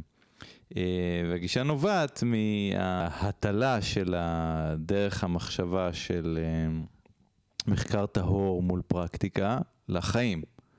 אנחנו נסביר לכם איך צריך להתנהג ומה לעשות ואתם תעשו את זה. כי אם לא תעשו את זה, אז זה לא יהיה טוב. ואחר כך נגיד, אמרנו לכם. ובקשר לקריצה הזאת, זה גם נכון. זאת אומרת, אחרי כמה מרמורים כאלה שלא מקשיבים לנו, וכמה הם לא חכמים, ומה היה קורה אם כן היו כולם מקשיבים לנו, יש את העניין הזה של, כן, אנחנו רק מגיעים לכנס, נהנים, נכנסים קצת להרצאות, וגם מטיילים בעיר, ושנים לנו במנות מאוד מאוד מפוארים. הדבר הכי חשוב שאני חושב בנושא הזה, זה אנחנו צריכים רק להראות דוגמה קטנה. אנחנו מראים דוגמה, שבה זה מה שאנחנו אומרים עובד, וממשיכים הלאה. התפקיד שלנו זה רק להראות את הדוגמה הזאת. אנחנו לא צריכים עכשיו להראות שהדבר הזה עובד בהרבה מקרים שונים. אין בקרת איכות. אין בקרת איכות למה שאנחנו עושים. אנחנו מראים דוגמה, זה התפקיד שלנו, זה הילד הגאון והעצלן שדיברת עליו קודם. אני לא אפתור את כל שיעורי בית. אני אראה איזה זיק קטן ואידך זיל גמור. אתם תיקחו את זה. אני הגאון, אני כאילו משחרר את היהלומים הקטנים האלה, ואתם תעשו מזה אחר כך דברים הרבה יותר מורכבים וגדולים, וזה לא מעניין אותי מה קורה אחרי זה. כן, זה מה שקרה, אני אפתור את זה עבור כדור בריק, ואתם תעשו במציאות משהו שאין לו צורה מסודרת בכלל, וזה הכל יעבוד ב-FX. בסדר, זה גם קורה. אוקיי, זה גם באמת סוג של נזק, האמת שלא חשבתי עליו כשנכנסנו ככה להקלטה, שבעצם אנחנו לוקחים את האנשים באמת אולי הכי מוכשרים, או מוכשרים מאוד, וקצת מחבלים בכישרון הזה, וגורמים להם להוציא פחות מה שהיו יכולים להוציא מעצמם. אם לא היינו מטפחים בהם את כל התכונות האופי השליליות האלה. וכאילו, כן, אני מכניס פה איזשהו שיפוט, כי אני לא אוהב את זה, זה מרגיז. אבל יש עוד נזק.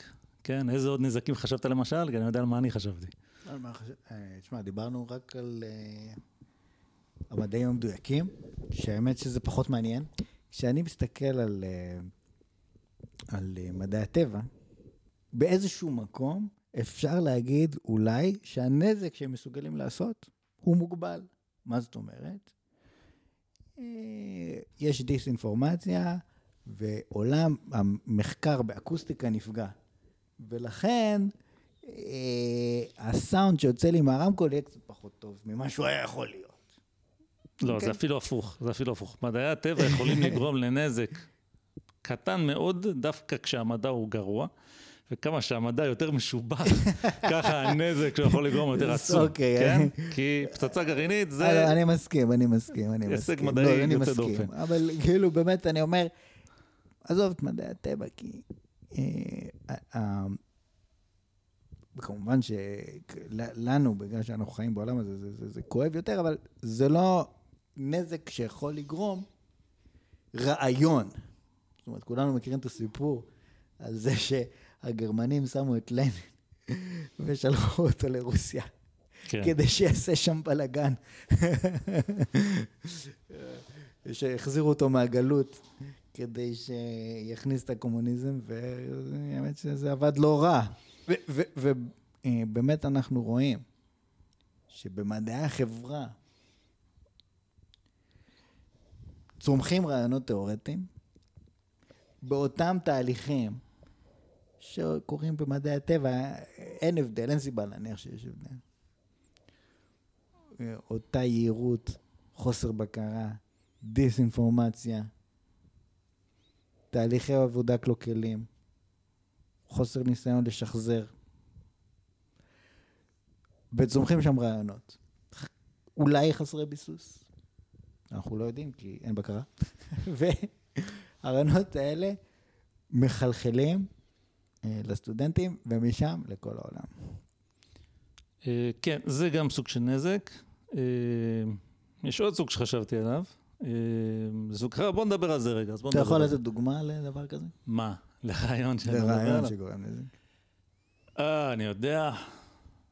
אני לא כזה בקיא כדי להוכיח לך את כל הנזקים, אבל בוא סתם נמציא משהו. בוא נעלה, אני למד פסיכולוגיה. אתה יודע כמה רעיונות יש לפסיכולוגיה?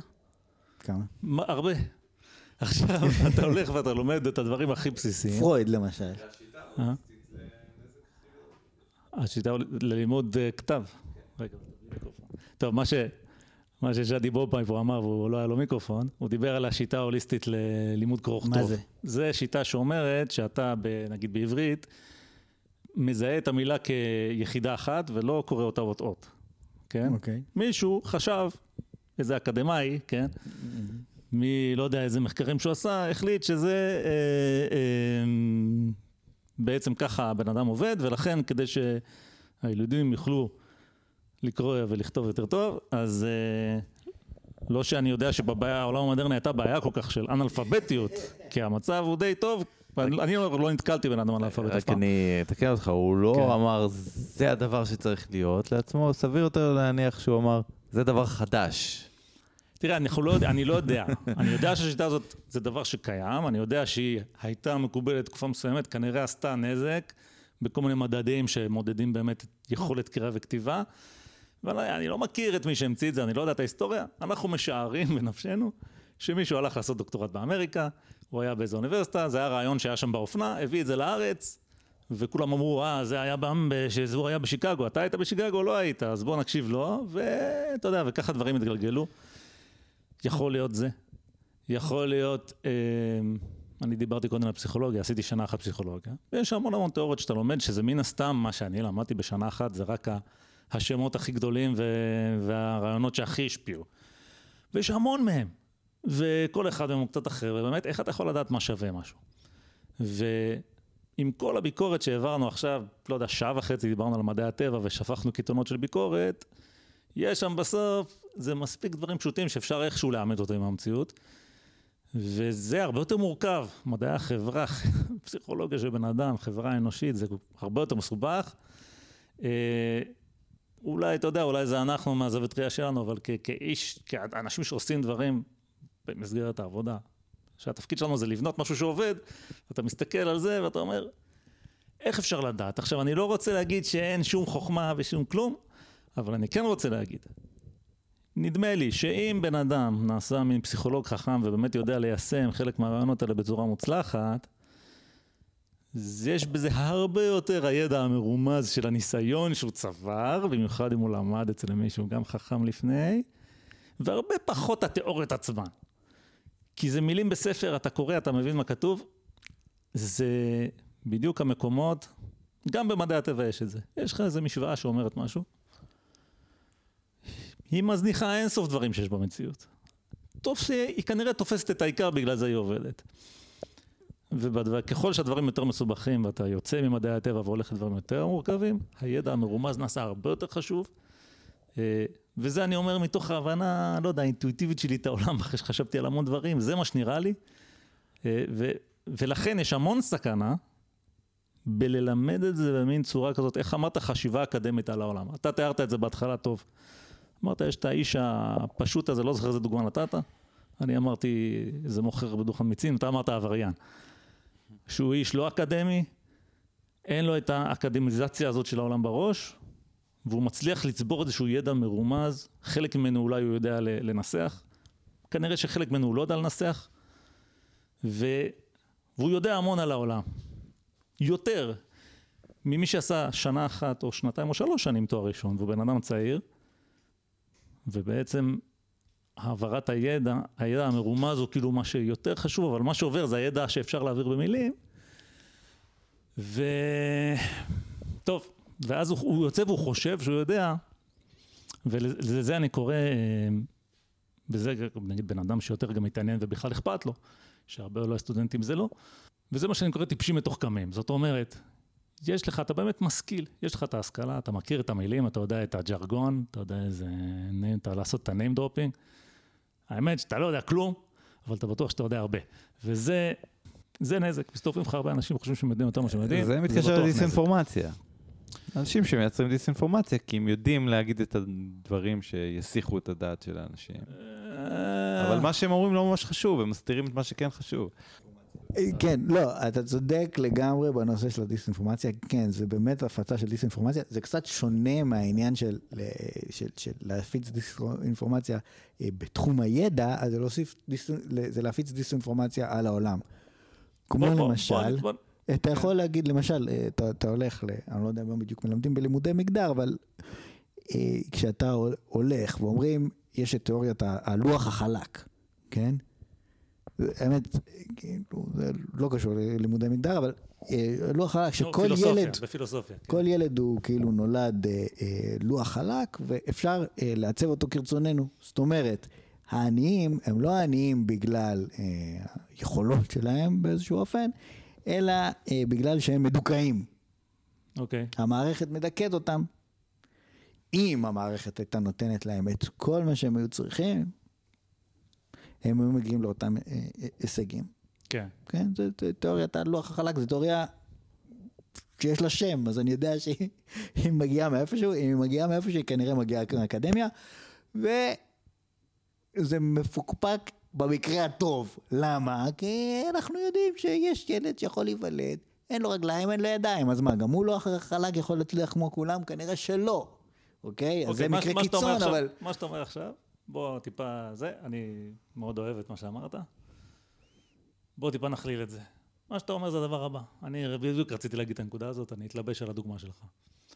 לוח חלק או לא לוח חלק. אז אני נגיד נתקלתי בזה כשהלכתי קצת, התעניינתי בקורסים, הלכתי לאיזה קורס באומנויות, יש שם איזה מין, גם במדעי החברה וגם באומנויות, יש איזה מין קורס מבוא כזה, שמה עושים? זה בעצם, אמרנו מסורת, יש מסורת. יש, לא יודע, 2,000 שנה של תרבות, יש איזה 400 שנה של תרבות מודרנית, למדים אותך את המסורת, הנה זה הפילוסופים, זה מה שהם אמרו. והמחלוקת הזאת של כאילו אתה נולד לוח חלק ורושמים עליך, או שאתה נולד עם דברים מולדים ויש לך נטיות, זה מחלוקת מלפני מאות שנים. לא זוכר עכשיו להגיד לך בדיוק איזה פילוסוף אמר, מה? זה לא כך משנה. בתחומים האלה של מדעי הרוח, מדעי החברה אולי גם, מדעי הרוח בוודאי, אומנויות בוודאי, אני בזמנו הייתי באיזה קורס נורא נחמד שסוקר כזה את תולדות הפילוסופיה, אם תרצה. נהניתי מאוד מהקורס.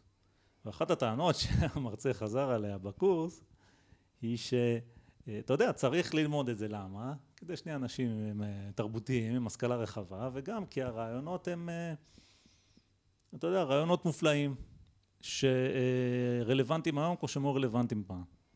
עכשיו דיברנו על דלוזיות. זאת דלוזיה. מכיוון...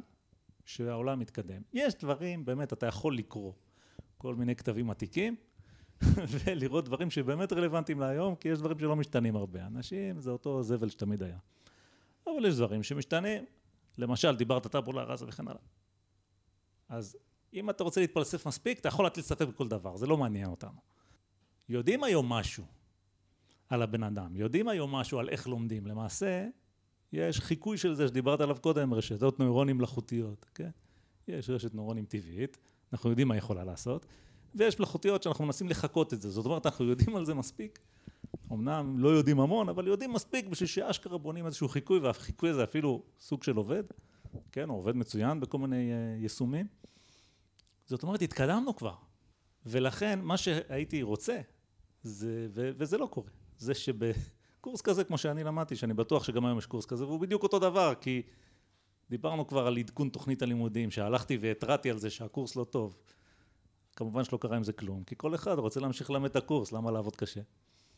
אז רעיון כזה צריך, אפשר ללמוד אותו מבחינת העניין ההיסטורי שבו. בוא, זה מעניין לראות איך בן אדם במאה ה-17 חשב על איך ילדים לומדים מה שהם לומדים. מעניין אותך מבחינה היסטורית על הכיפק, אבל זה צריך להגיד בפירוש. זה נחמד, זה מעניין מבחינה היסטורית, לא רלוונטי לחיים שלנו היום בשום צורה, אנחנו היום יודעים יותר טוב, נקודה. ואת זה לא אומרים בפקולטות האלה הלא מדעיות, לא אומרים את זה על כלום. דיברת קודם על... מה דיברת קודם? נתת על זה דוגמה כלכלית. אבל זה שוב דיסאינפורמציה, אתה יודע. דיברת על... זה לא דיסאינפורמציה, כי נותנים לך אינפורמציה שהיא אמיתית. הם חשבו ככה, והוא חשב ככה, והוא אמר ככה, והוא אמר ככה, הכל נכון. כל מה שלא אומרים לך, כן, הדלוזיה, יש דלוזיה, שאולי אתה צודק, אולי זה סוג של דיסאינפורמציה. אומרים לך, זה חשוב. זה חשוב, זה לא חשוב. זה בדיוק. זה לא חשוב באופן שמציגים את זה. זה אולי חשוב שתהיה משכיל, זה אולי חשוב כי מעניין אותך לדעת מה אנשים חשוב. זה עלול להסיח אותך ממה שבאמת חשוב, שזה הנזק של דיסאינפורמציה. עכשיו רגע אחד, יש עוד עניין, אתה דיברת על עניים, העניים ככה כי דופקים אותם או לא כי דופקים אותם. זה שאלה סבוכה מאוד. אני חושב שגם בזה כבר יש היום יותר ידע ממה שהיה פעם, ואפשר כאילו להגיד מה זה משנה בעצם, למה עניים, בואו נחשוב איך נהיה עשירים, כן? זה בצורה הזאת אנחנו אוהבים לחשוב. וגם הרגשה שלי שיש מספיק ידע, אז אם נגיד, קח דוגמה את מרקס. מרקס זה הוגה חשוב, לא לומדים אותו באוניברסיטה. כשלומדים אותו, כן? אין, זה לא שיש איזה תואר במרקסיזם שאתה עושה. אין. אתה הולך ואתה נתקל כאדם צעיר, אנחנו דיברנו על נזק לחברה. סתם בן אדם שעשה תואר והוא הולך והוא לא יהיה מרקסיסט, הוא לא יהיה כלום. אבל כשהוא לומד ונתקל ברעיונות האלה, אף אחד לא אומר, חבר'ה, אנחנו מבינים היום הכלכלה יותר טוב.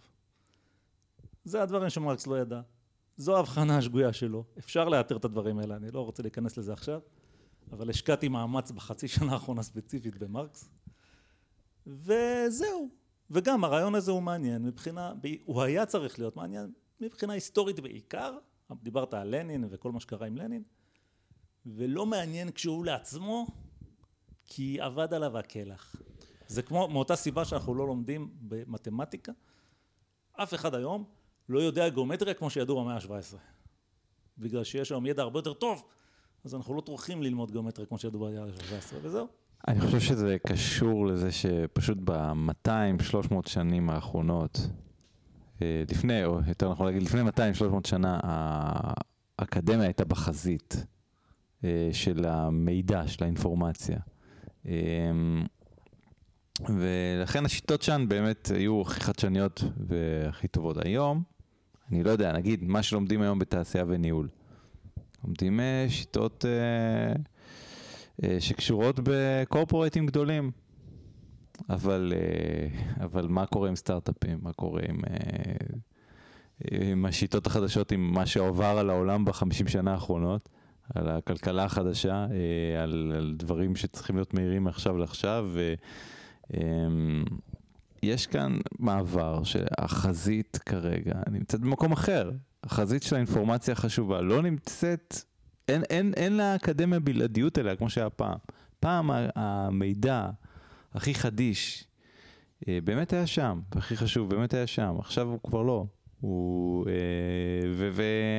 ובאקדמיה קצת מתכחשים לזה. וזאת הבעיה, אז נאחזים בזה, אומרים, כן, כן. נאחזים בזה, אומרים, אנחנו חשובים. זה לגבי מה שדיברנו קודם, מה שאתה אומר עכשיו, הם מכחישים את המציאות, ואמרתי לך את זה בצורה הבאה, דיברנו על הקריצה, יש קריצה קטנה, והקריצה בעצם אומרת, ככה אני מפרש את זה, אנחנו יודעים שאנחנו פחות טובים, ולא אכפת לנו. זאת אומרת, באיזשהו מקום, וגם בגלל שהכסף הגדול, נעשה בחוץ, כן? כל מיני חידושים מופלאים, טכנולוגיים, אתה יודע, בוא נלך סופר מתקדם, בוא נדבר על מחשבים קוונטיים, אני לא מבין בזה כלום, ואם יש כזה, נכון, יש אבטיפוסים, אז אני לא מכיר, אני לא מתמצא, אבל אני מוכן לנחש, שאבטיפוסים קיימים אולי באוניברסיטה, אבל באוניברסיטאות הכי יוקרתיות בעולם, אלה שעדיין יש להם מספיק מוניטין, מספיק כסף כדי להיות כאן בחזית, ובגוגל, ובפייסבוק, ובאפל, ובכל החברות האלה שיש להם מספיק כזה כדי להגיד, יאללה, אנחנו נממן את הגאון, שיעשה מה שבא לו, כדי שנקצור את הפירות, וזה כאילו באמת חזית הידע על צורך העניין בתחום הזה. זה לא לממן את הגאון גם, זה כדי להוציא את התוצאות הכי מהר שאפשר, נצח את המתחרים שלנו, כי זה חשוב לנו לנצח את המתחרים שלנו. אחרת לא נקבל כסף. מי שראשון הוא המנצח. בסדר, אני מוכן לקבל גם את זה. אני בראש שלי, אתה יודע, יש את המעבדות בל וכל הסיפורים האלה, אין מתחרים. אין אף אחד ברמה הזאת בכלל. אתה פשוט בחזית, ואתה מנצל את הכסף שעשית כדי להמשיך להיות בחזית. זה סוג של לנצח את המתחרים עוד לפני שהמתחרים נולדו, כן? גם זה יכול להיות. אבל יש את החשיבה הזאת, היא תמיד מנקרת בראש. אני אומר, יש את העניין הזה לדעתי, יש איזשהו מומנט באקדמיה בחלקים גדולים. הם בעצם יודעים, איפשהו, באיזושהי רמה, אולי זה רק בתחושה. בעצם, אנחנו נורא כאילו מזלזלים בתעשייה וזה, אבל איפשהו עמוק בפנים, אנחנו יודעים שאנחנו בטלנים. וקצת נהנים מזה גם. כי ככה. אוכלים את ההוגיות וזה כל הדברים שתיארנו פה כבר, ולא נחזור. אני חושב שאנחנו יכולים לדבר על זה ולדבר על זה. כמובן זה לא יעשה... הוכחנו זאת, זה אתה. כמובן זה לא יעשה שום שינוי, כי יש דברים... יש דברים שככה. פשוט מאוד מאוד מאוד קשה להוציא אותם, את התפיסות האלה מהראש של האנשים. מאוד קשה, כמו למשל... אנחנו רואים את זה בכל דבר, כן? כמו למשל בנושא של... ביטחון המדינה, אוקיי? מדינת ישראל תשלח מרגל לאיזשהו מקום, לחסל איזה מישהו. וגם הוא, גם השולחים שלו, וגם האוכלוסייה. כאילו, הציבור בישראל יגיד, אוקיי, לא, הדבר הזה, הוא מקדם את ביטחון ישראל. למה? כי... הם עשו את זה, וככה שומרים על ביטחון, הורגים את אויבינו. אבל זה לא בהכרח נכון. יכול להיות שזה רק גורם נזק. אבל באיזשהו מקום, מאוד עמוק באיך שתוכנתנו, באיך שבני אדם בנויים, או איך שלימדו אותנו, זה פחות חשוב. אנחנו מאמינים שזה הדבר הנכון. כמו שכשיהיה את הילד בבית ספר, שיהיה גאון ויוצאים 100 בכל המבחנים במתמטיקה, אנחנו נגיד בוא נעוט אותך. הוא גאון, ואיזה יופי. ונעודד אותו, ונסליל אותו לכיוון הזה של העיסוק במדעים המדויקים, כי כאילו זה הכי נחשב. והוא ילך והוא יהיה בצבא ביחידה של גאונים, שיעשו שם סייבר, ג'אבה, פרוקסי, ואנחנו נגידו, כל הכבוד. שבסופו של דבר, האם זה, זאת אומרת, האם זה נכון לאותו בן אדם ספציפית, זאת שאלה, האם זה נכון, בוא נגיד, לחברה כחברה, או לחברה כמנגנון כלכלי, האם זה הדבר הטוב ביותר שאתה עושה עם האנשים הכי מוכשרים? אני לא יודע. זאת אומרת, יש פה שאלות, באמת, שהתשובה היא לא פשוטה, אבל איפשהו עמוק בפנים, בסוף, בשורה התחתונה, הבן אדם שטוב במדעים המדויקים, יקבל אצלנו את הציון תותח. הפרופסור, לא משנה מה נגיד, תמיד... אנחנו נחשוב שהפרופסור הוא תותח, לא משנה מה נגיד, זאת אומרת, זה לא משנה, ברגע שהוא מוצמד לשם פרופסור, זהו, הוא תותח, ולמרות שרציונלית ברור לך שמדובר אולי על שרלטן, אנחנו פשוט לא נצליח להשתחרר מזה. כן, לא, אני חושב, אני אגיד לך גם, אוקיי, אז לי יש את המילות סיכום שלי, ואני אסכם, ואחרי זה אני אשתיק אתכם סופית.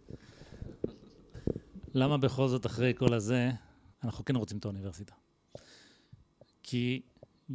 יכול להיות שיש אלטרנטיבות, אבל היום האוניברסיטה משמשת את העניין הזה של הבר סמכה, ובסוף אתה צריך, דיברנו להגיד על מתמטיקה אפילו, לכאורה מתמטיקה, לכאורה, מעניין של היגיון, של חשיבה,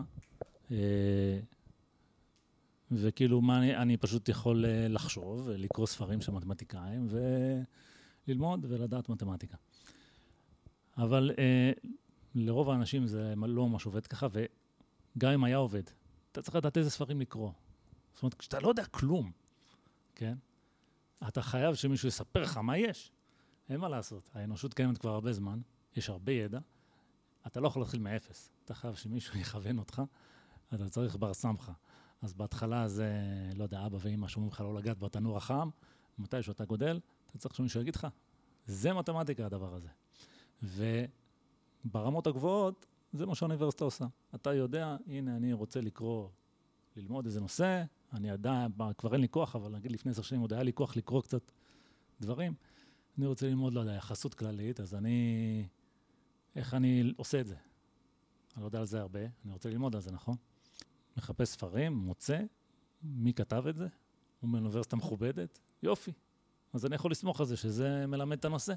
ואז אני קורא ספר. זאת אומרת, אפילו אם אני לא הולך לקורס ועושה תואר וכל הדברים האלה, אתה צריך את הבר סמכה הזה, וכולנו פה למדנו מתמטיקה, אנחנו יודעים כמה זה קשה לעשות את הקפיצה הזאת לרמה יותר גבוהה, שמישהו יסביר לך שמה שחשבת עד היום, זה לא קרוב בכלל איך שעושים מתמטיקה, ואתה צריך להבין איך עושים את זה נכון, ואין דרך להבין את זה אלא על ידי איזה בן אדם שיסביר לך, לרוב המוכרע של האנשים, ופה או האוניברסיטה או משהו אחר חייב למלא את הפונקציה הזאת, כדי שנעביר את הידע הלאה.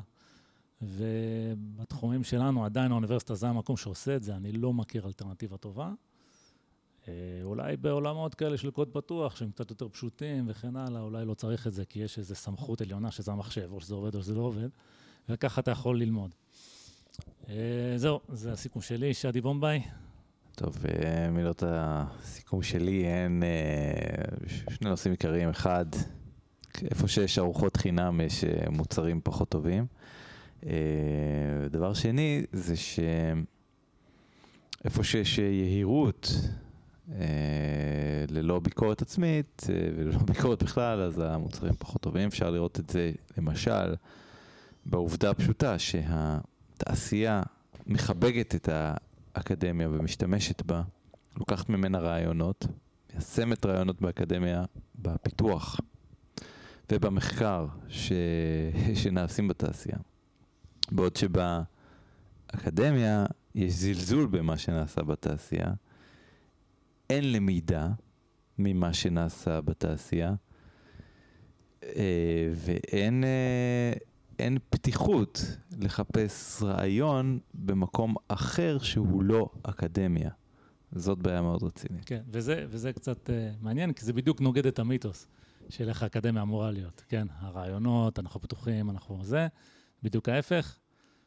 ומילה אחת אחרונה, רק להזכיר לכולם שאפילו הפלטון אמר, מי שלא יודע מתמטיקה, אין לו מה להסתובב באקדמיה שלי, החוצה. אז זהו. טוב, כאן אנחנו נסיים. תעשו את המנוי, את השאר, את הלייק, את הסאבסקרייב, את העניינים, כל מה שצריך. ואנחנו נחזור בקרוב ובגדול, או ברחוק ובקטן. מה שיקרה קודם ויהיה לו גודל יותר, מסביר רצון. סלאם תק.